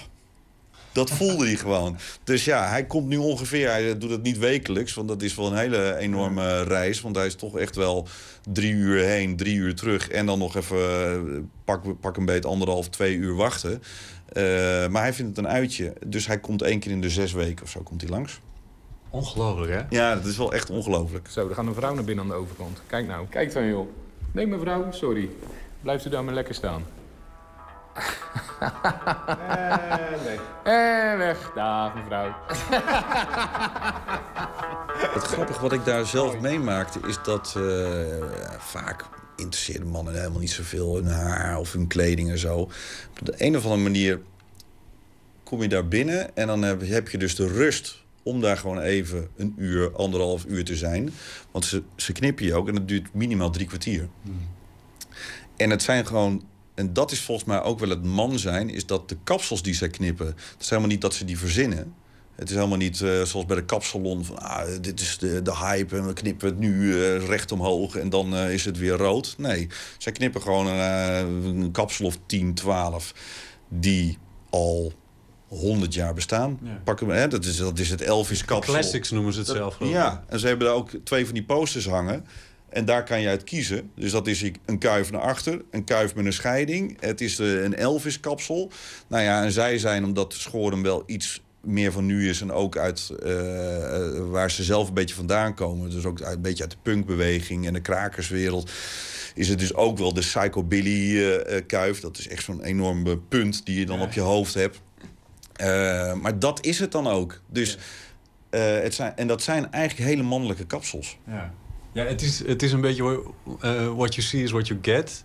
Eh, ik dacht eerst, nou, dit is enorm hip. eh, Je zal er wel niet voor minder dan 100 euro voor terecht kunnen. Dat is niet waar. Ik zie het op de site staan. 30 euro knippen. Nou, ik moet eerlijk zeggen dat ik wel eens meer geld heb uitgegeven bij Ja. een kapper. Ja. Nou ja, dat, dat, ik heb dat natuurlijk ook wel aan Leen en Bertus, de eigenaren, gevraagd. Van ja, het is nu wel een hype. De baard is in. Het, eh het Pelle kapsel, hè, de voetballer van eh, de ex-voetballer van Feyenoord, met de scheiding. En, eh, en zij zeggen ja, dat, dat is ook zo. En daar, daardoor zullen we het best nu wel drukker hebben. Maar als straks de hype weg is, dan doen wij dit nog steeds. Omdat wij zijn niet begonnen om de hypes. Wij zaten daar sowieso al voor. Maar ook omdat wij dit nou eenmaal mooi vonden. Eigenlijk wilden wij zelf wilden geen nieuwe winkel beginnen. Maar het feit is op dit moment gewoon dat wij een klant of 50 per dag moeten wegsturen omdat we er geen plek voor hebben. Elke dag, hè.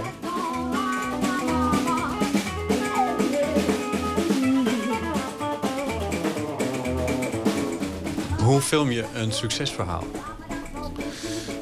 Uh, ja, in mijn ogen door te, door te beginnen bij wie dat succes voor het ge succes gezorgd hebben. Dat zijn de twee eigenaren zelf, Leen en Bertus. Kijk, want toen ik dus gevraagd werd om eens te kijken of ik hier een film van wilde maken... toen dacht ik, ja, oké, okay, een barbershop, leuk, mannen, zit je in een kapperszaak... Vast sterke verhalen, dat ja, komt wel goed. Sterke verhalen, maar... Eh, maar wat dan? Dus toen ben ik gewoon een aantal dagen daar gaan zitten. Ben ik met Leen en Bertus gaan praten. En toen dacht ik, ja, nee, maar het gaat, het gaat over dat jongensboek. Het gaat over die droom die deze twee, ja, eigenlijk jochies uh, hebben. Uh, en dat vond ik interessant. Uh, en dan, toen kwam ik ook erop van, ja, nee, het moet daarover gaan. Over dat jongensboek, dat je iets, iets wil en dat bereikt. En dat het eigenlijk bijna groter groeit dan je ooit voor ogen had. ja, wat je ooit van, van had kunnen dromen, zeg maar.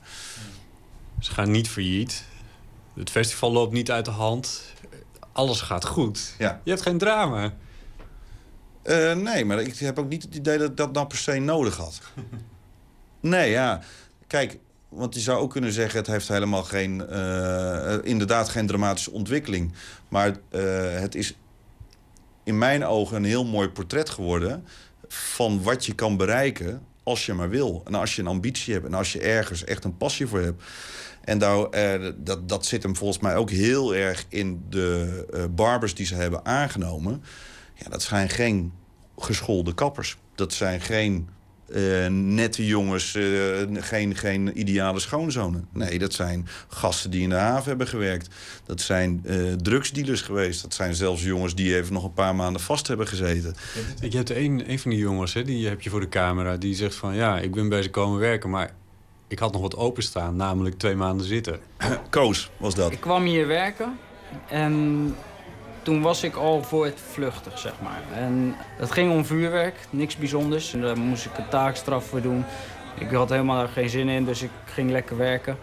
En uiteindelijk moest ik mijn taakstraf werd omgezet in gevangenisstraf. Dus op een gegeven moment zei ik ook tegen hun van... joh, ik moet het met jullie ergens over hebben. Dat maakt ze dus niks uit. Zij zoeken iemand waarvan ze denken die kan het leren, maar die wel een stukje ja, persoonlijkheid heeft, eigenheid, die eh, sociaal is, die goed met mensen is. Uh, en dat vinden wij belangrijk. Nou ja, en dan zie je ook, ja, zo'n Koos, ja, die heeft dan in, inderdaad in zijn tijd dat hij daar al werkte, uh, vastgezeten. Moest hij even wel zijn vakantiedagen voor opnemen. Dat vond ik wel een hele goeie. Maar die is daar wel gewoon, die heeft een soort nieuwe toekomst voor zichzelf. Die hebben gewoon... En, en, en iets waar ze echt... Eh, wat ze te gek vinden. Dus voor mij lag daar veel meer het verhaal in. En daardoor had ik ook niet per se een, uh, een enorme dramatische ontwikkeling nodig. Je hebt ze een half jaar gevolgd um, en, en bent in die, verder in die zaak geweest, hebt ze leren kennen. Denk je dat ze de hype overleven? Ja, dat denk ik wel. Nou ja, vooral omdat het echt is omdat je daar dus echt als man kan zitten en denken... ja, hier zit, dit is gewoon een fijne plek. Het is heel relaxed. Ik ben een beetje onder mannen. Ik uh, drink uh, zwarte koffie en je, je ouwe hoert wat. En dan word je ook nog goed geknipt. En dat wil helemaal niet zeggen dat, je, dat de mode misschien altijd dat korte haar blijft. Kijk, ze zullen geen lange haar gaan, knippen. Maar ik denk dat de groep mannen die nog steeds gewoon goed geknipt... Uh, een wat klassiek kapsel wil dat, dat blijft. En tuurlijk, de, de, de enorme baarden van de hipsters. En dat zal echt wel minder worden. Maar ik denk dat zij uh, zeker overleven. Ook omdat zij zeggen, ja, wij willen helemaal niet een keten. Wij willen gewoon één winkel. That's it. Nou ja, met één winkel overleef je wel. Ten slotte, ben je zelf klant geworden daar? Gast, sorry. Ze hebben geen klanten, ze hebben gasten. We hebben gasten. Nou, uh, ja, een klein beetje wel ik had zelf toen ik binnenkwam wat iets langer haar. En toen werd er natuurlijk meteen grote uh, grappen gemaakt van... Uh, hey, hippie dit, hippie dat. Wat ze altijd doen met, met mannen met lang haar. En toen zei Bertus meteen van... nou ja, ik moet jou onder de handen nemen. Toen heb ik gezegd, dan laten we deze deal sluiten. Ik zeg, ga niet tijdens de filmen doen. Ik zeg, we gaan de laatste draaidag. Dan mag jij me onder handen nemen. En dan ga ik niet zeggen wat je met me gaat doen. Ik vertrouw erop. Hij zegt, ik weet toch al wat, ik weet nu al wat ik met je wil en wat jou goed staat. Dus zo gezegd, zo gedaan. Wij zijn dat half jaar gaan draaien, draaien, draaien. En de allerlaatste dag draaiden wij dus de opening van de nieuwe winkel. Nou, ah, toen we alles gedraaid hadden, hebben we niet alleen ik, want ook mijn cameraman en mijn geluidsman, Gregor en Tim, eh, hebben toen ook gezegd: wij doen het ook. Dus toen hebben we een hele mooie middag beleefd waarin wij eh, alle drie eh, achter elkaar eh, in die stoel zijn gaan zitten. En Bertus is gaan knippen. En alle drie hebben ook niet gezegd wat we wilden. En we zijn alle drie enorm blij, omdat het, ja, en dat is, daar heeft hij gewoon gelijk in gehad. Ja, die kaps, het staat gewoon wel goed. Ja, het staat gewoon meteen goed. In Rotterdam,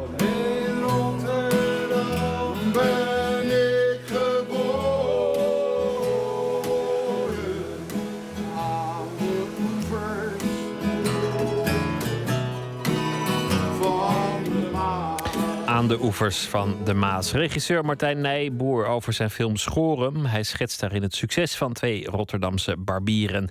Bertus en Leen. Film zaterdag te zien op het filmfestival Film by the Sea in Vlissingen. Wordt later dit seizoen uitgezonden op televisie. Een bijdrage van Botte Jellema was dat. Fans Joy. Oftewel James Keogh is een Australische singer-songwriter die de indie folk combineert met wat commerciëlere popmuziek. Afgelopen jaar bracht hij een eerste EP uit, God Loves You When You're Dancing. Deze week verschijnt het volledige album, Dream Your Life Away. En daarvan draaien wij de single Mess Is Mine.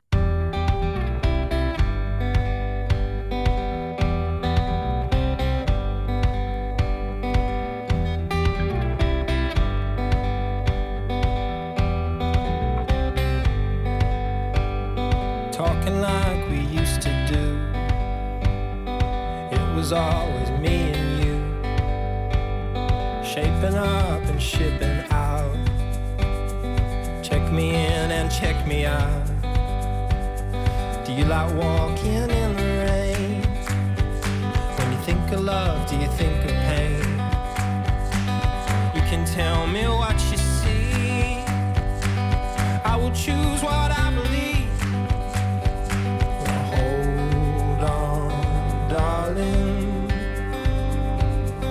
body is yours. This body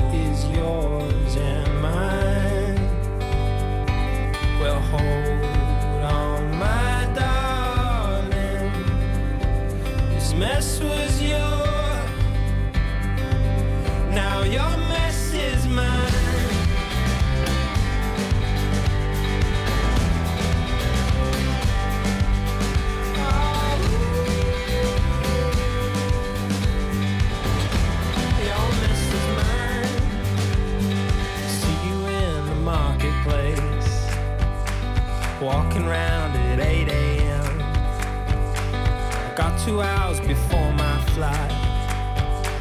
Luck be on my side tonight. You're the reason that I feel so strong.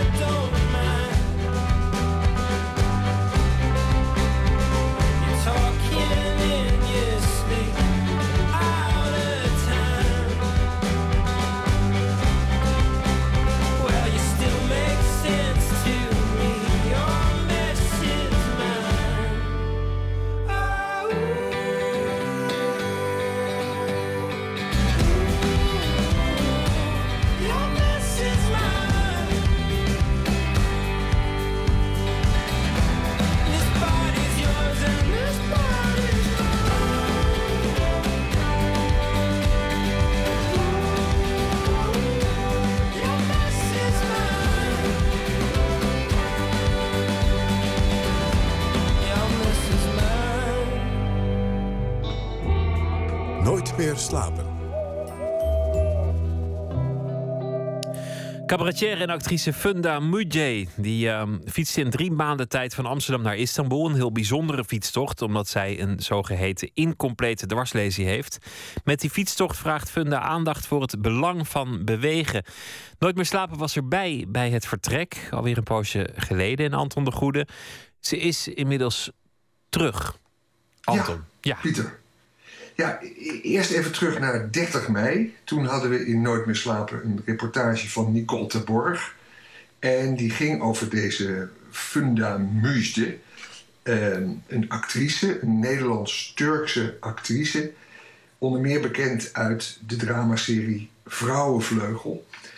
In 2007 hoorden we toen in die reportage... was ze betrokken bij een taxiongeluk in Istanbul... En ze kwam bij in 2007 in een ziekenhuis en zit sindsdien in een rolstoel. Toch ging ze nu 4000 kilometer fietsen. Ja, de vraag is natuurlijk waarom? Of eh, zoals uh, Ischa Meijer zou zeggen, why? Ja, nou ja, om aandacht te trekken en om te laten zien dat je altijd hoop moet houden, denk ik. En dat bewegen supergoed is. Ze heeft een weblog waarop ze columns publiceert. Ze schrijft en ja, je kunt daar balinerend over doen. Ik dacht ook eerst van ja, mensen gooien massa's ijswater over zich heen. Ze fietsen bergen op om geld op te halen voor kankerfondsen. En wat niet al, het kan eigenlijk niet gekker. Maar toch dwong deze actie van haar respect af. Onze collega Nicole Terborg ontmoette haar vlak voor haar vertrek... toen ze, uh, toen ze dat allemaal van plan was. Als gezegd, op 30 mei hebben we dat uitgezonden... Laten we even een fragment luisteren uit die reportage van toen. Ik ben er helemaal klaar voor. Helemaal goed. Zenuwachtig, uh, alles, het hoort erbij. Tuurlijk, ja. spannend. Maar ja. gaat, ja. gaat goed komen. Als mensen dat horen, 4000 kilometer fietsen uh, naar Turkije... op een handtrike, dus op een fiets waarbij je fietst met de handen... dan denken ze, dat is toch bijna onmogelijk. Hoe ga je dat doen? Ik heb een half jaar uh, ruim uh, getraind. bijna zes dagen in de week. Maar wat ik precies ga doen, hoe dat onderweg uit gaat pakken... 4000 kilometer lang, nou, stel me die vraag maar over drie, vier maanden. Want ik weet het zelf ook niet helemaal. Want je begeleiding, uh, je stopt ook uh, op heel veel plekken natuurlijk. Um, en zo zal jij je doel bereiken, hè? naar Turkije. Ja, dus uh, door Duitsland, Oostenrijk, Oud-Joegoslavië-landen noem ik het Bulgarije, Turkije. Maar in Oostenrijk ga ik ook nog, alsof niks uh, 4000 kilometer van de fiets niet genoeg is, aan een handbike battle wedstrijd meedoen. Ja, inmiddels is ze teruggekeerd in Nederland, dat gaan we straks horen. Maar eerst nog even, wat maakt haar uh, bijzonder en uniek? Ze is ondernemend en heeft ongelooflijk doorzettingsvermogen. En daarmee geeft ze een goed voorbeeld uh, voor de moed erin houden na tegenslag. Een levensinstelling die bij haar soms de grenzen van het geloofwaardige bereikt. In diezelfde reportage die we in mei uitzonden, vertelde ze bijvoorbeeld dat er ook voordelen zitten aan het feit dat ze in een rolstoel zit. Uh, mijn Turkse achtergrond is min of meer uh, uh, verdwenen nu, op de achtergrond, vers, naar de achtergrond verschoven. Sinds mijn dwarslezing in mijn rolstoel zeg ik, wordt er niet meer gevraagd waar kom je vandaan. Er wordt niks meer gesproken over mijn Turk zijn, maar met mijn dwarslezing in mijn rolstoel hoor ik er voor het eerst helemaal bij. Dus ik zeg, goh, als ik dat eerder had geweten, was ik eerder invalide geworden. Ja, hier wordt toch wel de grens tussen wat je noemt een positieve levensinstelling en een nou, zeker cynisme uh, overschreden. Ja. Dit, dit zou ik wel gewoon uh, cynisch noemen, denk ik trouwens. Ja. Nou ja, liever aangesproken worden als gehandicapte dan als Turkse Nederlander. Wat zegt dat eigenlijk over ons land ook? Het is een, een vrij bittere constatering. Maar wel realistisch waarschijnlijk en waarschijnlijk typerend voor deze funda. Overigens was er ook een moment in die reportage dat ze er helemaal doorheen zat en ze echt in tranen was. Toen ze zich realiseerde dat ze als actrice wel beschouwd uh, waarschijnlijk nooit meer zal kunnen werken. Maar wat jij zei, Anton, uh, ja? het dwingt respect af. Ze, ze, heeft dit gedaan. Het leek een onmogelijke opgave om, om als ja. gehandicapte naar Istanbul te fietsen. Ze wist niet hoe ze het ging doen. Ze is teruggekeerd. Um, ja, dus eigenlijk die vraag, vraag me dat na afloop, die kunnen we nu stellen. Ja, dat heb ik gedaan. En ik heb er vanmiddag gesproken. Toen kwam er een heleboel, wat je ook op de site ziet van haar, positiefs en prachtig en veel mensen ontmoet. Eh, en ik zei van, maar wat is er nou eigenlijk eh, anders gegaan dan je verwacht had? Toen zei ze, nou het zwaarste was niet eens de fysieke inspanning van die 4000 kilometer fietsen op een soort rare fiets. Want ze, kan haar, ze moet dat met haar handen doen. Eh, het was niet eens de fysieke inspanning. Nee, het zwaarste was, zo zei ze, het teamwork. De maandenlange fietstocht deed Funda niet alleen. In die zin, eh, haar partner en haar zwager reisden mee. Niet fietsend, maar in een camper. En hoe goed dat ook allemaal bedoeld was, het leidde tot spanningen. En Funda zou Funda niet zijn als ze daar niet heel openhartig over sprak. En dat deed ze dan ook vanmiddag door de telefoon. Nadat ik haar vroeg te vertellen waar dat dan, die, die, die teamproblemen, concreet eh, uit bestonden. Luister naar de teruggekeerde Funda Muusde. Wat concreet misgegaan is bijvoorbeeld... ik had twee fietsen mee en ik zou meedoen aan de Kaunertal uh, handbike battle in Oostenrijk. Maar ik moest die tweede fiets onderweg ook gebruiken als onderdeel van de training. Plus dat de fysiotherapeuten tegen mij zeiden en mijn trainster... je moet verschillende spiergroepen gebruiken. Want je kan niet duizenden kilometers met dezelfde handeling met je armen... Uh, dat is niet gezond. Daar zijn wij niet voor gebouwd. We kunnen duizenden kilometers lopen, maar niet met die handen fietsen. En als je die twee fietsen door elkaar gebruikt, gebruik je verschillende spiergroepen. Nou, dit kon ik niet aan hun hoofd krijgen, vooral aan die van mijn man. En zijn enige argument was, ja, maar ik vind het laag bij de grond, die andere fiets. En ik vind het te gevaarlijk. Dus onder het mom van, hij zorgde voor mij, hij was zorgzaam en ging om, om veiligheid, stopte alles. Dus het lijkt uit liefde, maar het was een belemmering. En zijn broer, die steunde hem bijna altijd onvoorwaardelijk.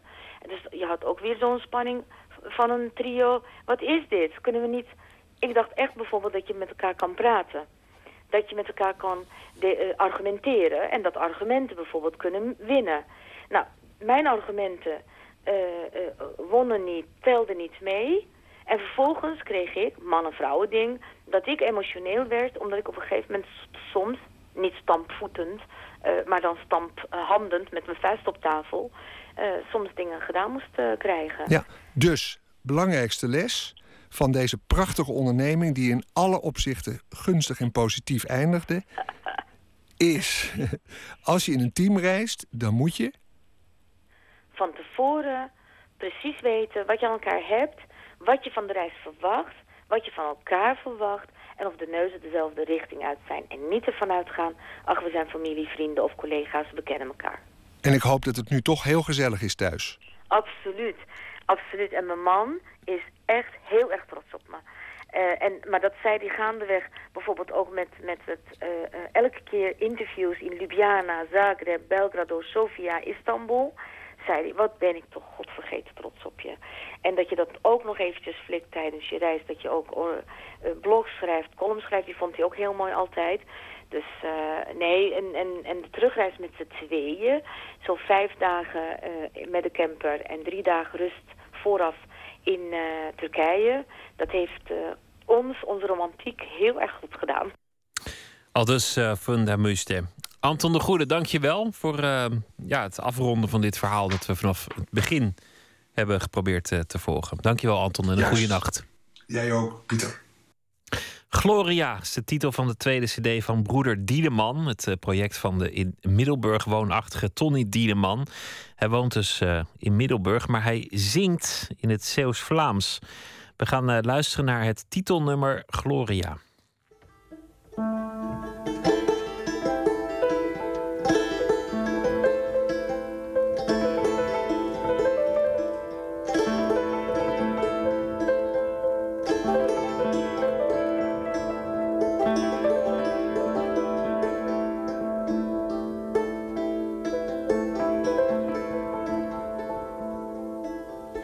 maar alvast duik ik kom te voeten. Langs de dulper en het Steenhofse paal. Mijn niks in mijn zakken en in de gloria.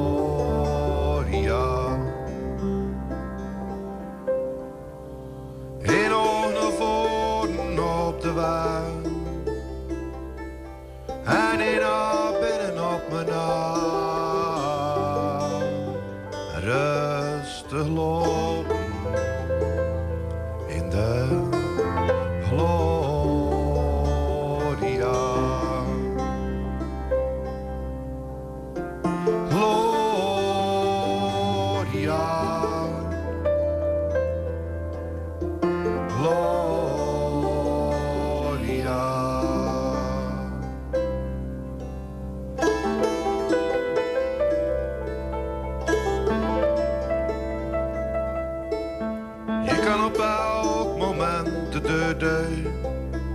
de straat u tot je een achterlaat.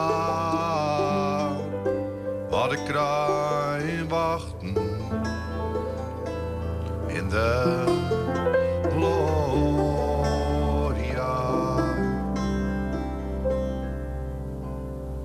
We slapen s'avonds met de ramen open en hoofd dicht tegen de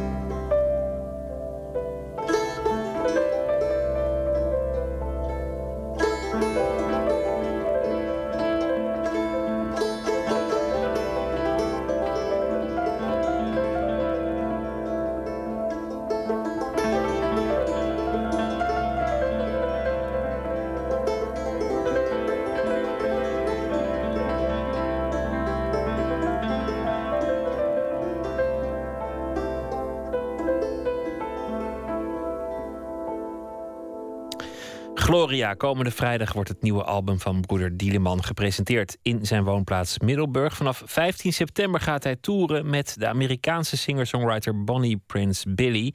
Treden ze op in eh, allerlei kerken in Nederland, in Utrecht, Zwolle, Nijmegen, Rotterdam en Winsum.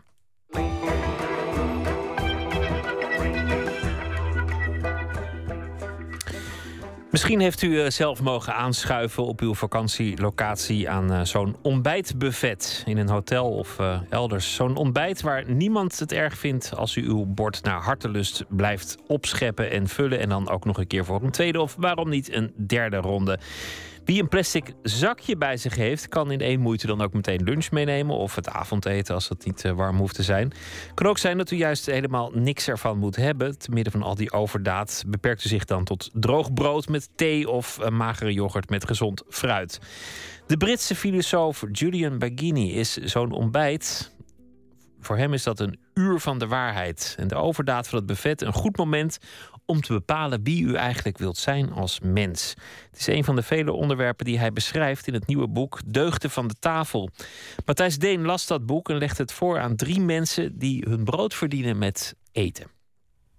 Als je weet hoe je moet eten, weet je ook hoe je moet leven. Dat is de opdracht die filosoof Julian Baggini heeft uitgekozen om zijn boek mee te openen. Is uitspraak van Auguste Escoffier, de Franse chefkok die met zijn culinaire gids van 1903 een enorme invloed uitoefende op de Franse keuken. Als je weet hoe je moet eten, weet je ook hoe je moet leven. Het is een wereldbeeld van een kok, het spreekt voor zich. Maar niet alleen. In zijn boek Deugden van de tafel doet de Brit van Italiaanse afkomst Baggini een poging om een filosofie van het eten te ontwikkelen. En hij doet dat in 23 gedragsregels die bijdragen aan de ontwikkeling van 23 deugden. Voorbeelden van gedragsregels: wees onauthentiek, verscheur alle recepten, doe er flink wat korrels zout bij en weersta het ontbijtbuffet. Die regels dragen dan bij aan de ontwikkeling van deugden als karakter, scepsis, dankbaarheid, oordeelsvermogen en autonomie. Ik leg het boek voor aan drie mensen die ieder dagelijks met eten bezig zijn. Janneke Vreugdeheel, die voor NRC recepten schrijft. worstenmaker Samuel Levy, die de Youth Food Movement oprichtte, en Hiske Versprille, die voor het Parool restaurants recenseert. Ieder mocht er zijn deugd uitkiezen. Samuel Levy koos voor autonomie, een hoofdstuk over vasten. Hiske Versprille koos voor objectiviteit, ofwel weten waarom je iets lekker vindt, heel handig voor een recensent. En Janneke Vreugdeheel koos voor oordeelsvermogen, ofwel verscheur alle recepten. Aardig daarbij is dat Janneke Vreugdeheel dus leeft van het schrijven van recepten. Ja, ik ben het zo hartgrondig eens met wat hij schrijft in zijn hoofdstuk over recepten. Verscheur alle recepten. Ehm, we leven in een, in een soort receptendictatuur. Eh, Nou, dat zijn mijn woorden dan, maar daar komt het wel op neer. Kijk, recepten. Je kunt iemand een recept geven en het resultaat is bij iedereen anders. En zo hoort het ook. Een recept is niet een, een wet van mede en persen. En zodra mensen eh, denken, oh, ik moet me aan het recept houden... ja, gaan er dingen mis. En ik denk dat je het alleen maar leert door het los te laten. Kijk, idealiter leer je dat van je oma of je moeder of je tante of je vader of je opa of je buurvrouw of je buurman. Iemand moet je een keer mee de keuken innemen, hand in hand. Eh, Julian Baghini die heeft dat geleerd. Die heeft het ongelooflijke geluk om Italiaanse ouders te hebben. en een Italiaanse familie. Hij heeft zijn leer je Italiaanse oma. hè? Ja, daar ben ik heel jaloers op. Ehm, dan leer je dat door in de keuken te zijn. Ik heb het ook zo geleerd van mijn moeder. Gewoon, eh, zonder dat zij mij nou zozeer onderwees. Maar je kijkt, je, je, je ziet wat zij doet, je ruikt, je proeft. En zo, ja, zo, zo hoort dat te gaan.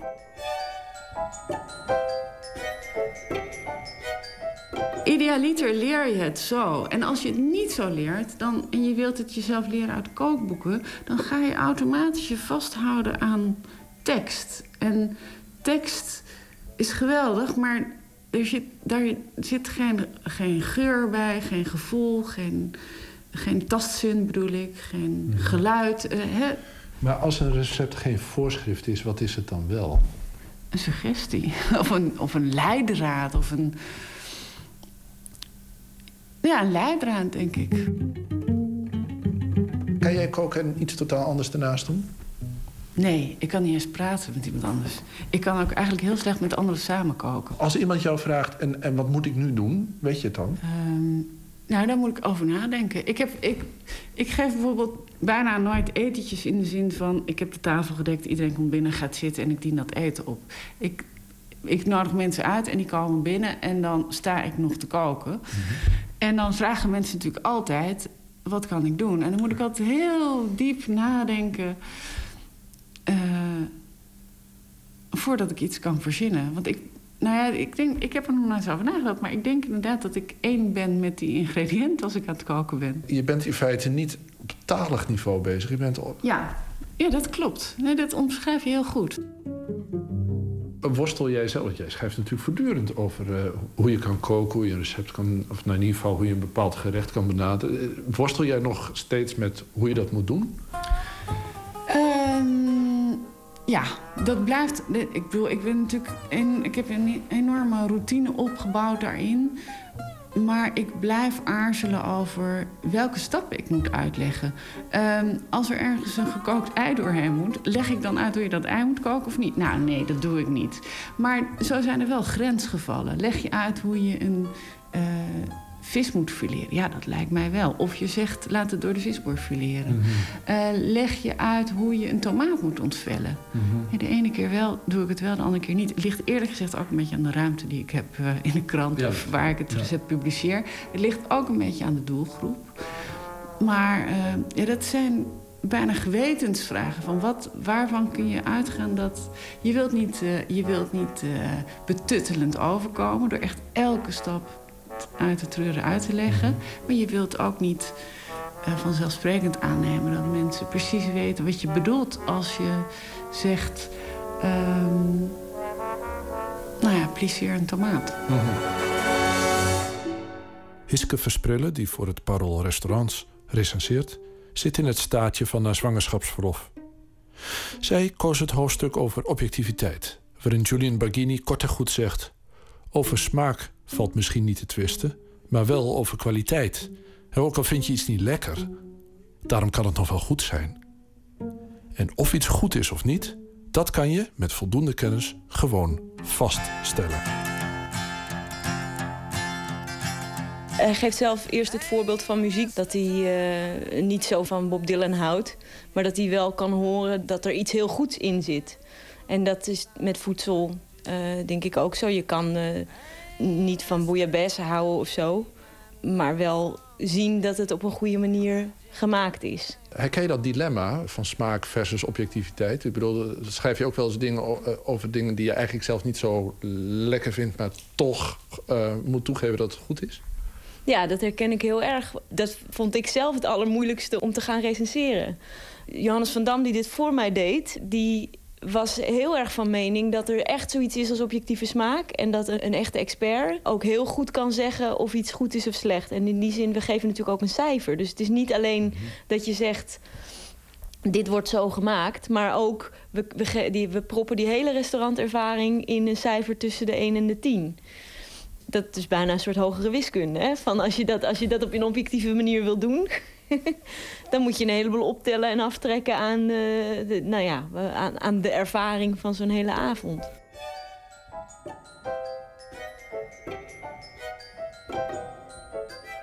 Nou, wat ik heel... In, heel eh, hij, haalt de, Thomas Nagel aan op een gegeven moment. Hè? Die zegt van we hoeven niet te spreken in termen van alleen maar objectiviteit... of alleen maar subjectiviteit. En die heeft het dan ook over, over ethiek bijvoorbeeld. Van we hoeven niet te zeggen het is alleen maar hoera en boegeroep, zeg maar. Over eh, eh, of we dingen goed of slecht vinden. Maar het hoeft ook niet een soort van universele wet van eh, de, de beste spaghetti te zijn of zo. Zoiets. Of, of, of een morele wet. En ik denk ook wel dat dat zo is. Ik denk dat het ergens ertussenin zit. Ruth Richel, zij schreef vroeger de, de recensies voor de New York Times. Zij gaf ook, zij gaf geen cijfers, maar sterren. En als mensen haar dan vroegen van waar is dat op gebaseerd... Weet je wel, is dat dan een soort rekensom die je maakt met alles, met de, dat je de goede en de slechte punten bij elkaar optelt en er rolt dan een cijfer uit? Toen zei ze nee, het is een, een measure of affection. De mate waarin je het een, een sympathieke of een prettige zaak vond. Die affection kun je wel, zeker als je wat van eten af weet en dus meer over gerechten kunt zeggen doordat je de achtergrond ervan weet of doordat je weet waar de producten vandaan komen, kun je wel een beter onderbouwde eh, affectie voor een zaak hebben dan dat je alleen maar zegt lekker. Je hebt een kind gekregen. Denk je er wel over na hoe dat is met eten en opvoeden? Ehm, niet heel erg. Ik denk niet dat ik een. een eh, eh, ik heb ook wel vriendinnen die nu al bezig zijn met absoluut geen toegevoegde suikers of eh, alleen maar biologisch. En dat, dat heb ik toch niet zo heel erg. Ik denk dat wat het. Ik, denk, ik, ik heb het zelf altijd als heel waardevol ervaren dat, je, dat ik gewoon alles, altijd alles heb mogen, mogen proeven. En ik denk dat wat. En dan komen we ook weer terug bij het. Dat, dat je dus meer van eten kan genieten als je er meer van af weet.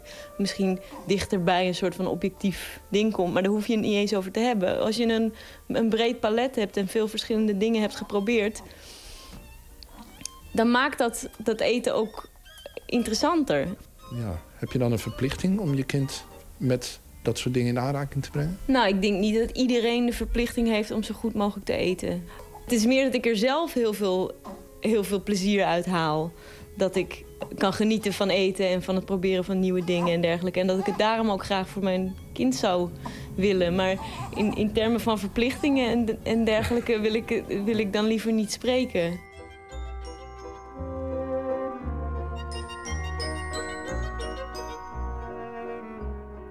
Een van de dingen die je met eten kan doen, en tegelijkertijd verstrekkende filosofische en karakterologische implicaties heeft, is het laten staan. Worstenmaker Samuel Levy, oprichter van de Youth Food Movement, las het hoofdstuk over vasten. Goed voor de tafeldeugd, autonomie. Ik las dit hoofdstuk eh, gisteren en toevallig ben ik vandaag begonnen met eenzelfde soort. Ik ga, deze maand ga ik een maand eten geen vlees, drink geen alcohol, eet geen toegevoegde suikers. En eigenlijk precies hetzelfde als wat hij doet. En dat doe ik elk jaar. Doe ik dat een maand. Ehm, dus ik herken me daar heel erg in. En ik geloof er heel erg in dat inderdaad de, uiteindelijk is het een van de moeilijkste dingen... is jezelf tot dingen zet- zetten die je normaal gesproken niet doet. Het is heel makkelijk om te zeggen, van, we moeten wat minder vlees eten. We, ik zou wat minder moeten drinken. Maar op het moment dat je dat dan een maand hebt gedaan... dan heb je aan het einde van zo'n maand een ontzettend voldaan gevoel. En dat, hij doet dat dan negen dagen en dan een paar keer per jaar. Hij heeft zoiets van, bedenk dan je eigen, ja, je eigen eh, dieet voor een periode... en ga daaraan voldoen en kijk hoe, hoe dat voelt. Dus de vrijheid is niet nemen wat je kan, maar de vrijheid is beslissen om het niet te nemen wat je kan. En dat eh, omdat het in overeenstemming is met je eigen beslissing, je eigen wil. Ja. Wat wel grappig is, ik doe dus, ik ga dan nu ook vasten. Dat doe ik samen met mijn vriendin. En wij willen ook andere dingen. Dus dan krijgen we ook hele rare discussies. Dus wij proberen elkaar dan... We moeten dan tot een compromis komen. Want we willen ook niet dat we inderdaad het gevoel hebben... dat ik haar dieet moet volgen of zij mijne. Maar we willen wel hetzelfde doen. Want anders zitten we aan, aan tafel met andere dingen. En dat maakt het allemaal ingewikkeld. Dus dan krijg je hele rare discussies. Maar Wordt het makkelijker als je het samen doet, denk je? Voor mij wordt het wel makkelijker, want ik kwam gisteravond thuis en dan was er lekker voor me gekookt. En dan hoefde ik niet heel ingewikkeld meer zelf na te denken. en zo kan ik ook vast. Ja, nee, maar ik bedoel, eh, je moet elkaar. Ik, ik, denk- ik denk dat je kan het in je eentje doen. Maar als je samen woont in een huis, dan is het wel heel fijn om het samen te doen. Want anders dan. Laat ik het zo zeggen. Wat ik het allermoeilijkst vind, elk jaar weer, is op vrijdagmiddag naar een borrel gaan. Waar allemaal mensen bier om je heen drinken. En dat je dat dan niet gaat doen. En dan is het ook heel fijn als je... Je kan ook gewoon met je vriendin naar de bioscoop... en allebei een spaatje rood drinken. En dan voelt het allemaal veel moeilijk, minder moeilijk. Het feit juist dat je eh, beslist om geen vlees te eten als worst maken, dat geeft voor jou een extra betekenis? Ja. Hoezo? Nou, we zijn, ik ben ooit begonnen met worst maken... en het was nooit mijn doel om zoveel mogelijk vlees te verkopen... of zoveel mogelijk varkens te slachten. En ik vind het heel belangrijk om daar dus ook heel erg bewust mee bezig te zijn...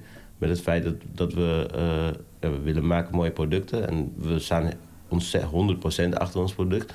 Maar ik denk wel dat mensen zich moeten realiseren dat, je, dat bijvoorbeeld het vlees eten... dat dat niet iedere dag hoeft. En dat het ook een, echt wel een morele beslissing is om wel vlees te eten. Dus als je vlees eet, dan staat dat voor mij gelijk aan het doden van dieren. En dat vind ik oké. Ik denk dat het als mensen eh, doen, ja, dat zit gewoon in onze aard. Maar daar moet je wel zelf achter staan. Dus voor mijzelf ook, ik vind het belangrijk om dat elk jaar weer opnieuw te beslissen dat ik worst maken oké vind, dat ik vlees eten oké vind. En dan is zo'n maand geen vlees eten, geeft je wel de tijd om weer te bedenken van... oh ja, maar er zijn zoveel alternatieven. En ik ben ook een heel gelukkig mens als ik geen vlees eet. Dus laat ik ook alsjeblieft zorgen dat ik dat verhaal blijf vertellen. Janneke Vreugdehil, Hiske Versprillen en Samuel Levy over Deugden van de Tafel van Julian. Het boek is uitgegeven door uitgeverij Nieuw Amsterdam. En zo zijn we bijna aan het einde gekomen van deze aflevering van Nooit meer slapen. Morgen zijn we er weer, na middernacht. Dan komt schrijfster Mariette Meester langs. We gaan eh, praten over haar nieuwe boek Hollands Siberië. Speelt zich af in de gevangeniskolonie Veenhuizen. Het Drentse dorp waar zij ook haar jeugd heeft doorgebracht. En een gesprek met filmmaker Patrick Bisschops over de bommenlegger van Rittem. Een documentaire over een persoonlijk drama van de familie Den Heijer... die onterecht werden beschuldigd van een bomexplosie op het strand van Rittem. En waarom lijken Nederlandse interieurs toch altijd zo op elkaar? Interieurfotograaf Margje de Maar heeft er niks mee. Die plaatjes die we altijd op Funda kunnen zien. Zelf fotografeerde ze huizen in heel veel landen. Want interieurs, zo zegt zij, vertellen verhalen over mensen. Met de Maar morgen een gesprek over het opvallende gebrek aan variatie op Nederlandse huizensites. Wat is er mis met het Nederlandse interieur? Via Twitter, het VPRO-NMS of via de mail nooitmeerslapen.vpro.nl. Ik wens u een hele goede nacht. Morgen een hele leuke dag. Straks op deze zender WNL met nog steeds wakker. En eh, ik hoor, eh, nee, ik hoor u niet morgen. U hoort mij misschien als u de radio aanzet. Goeienacht.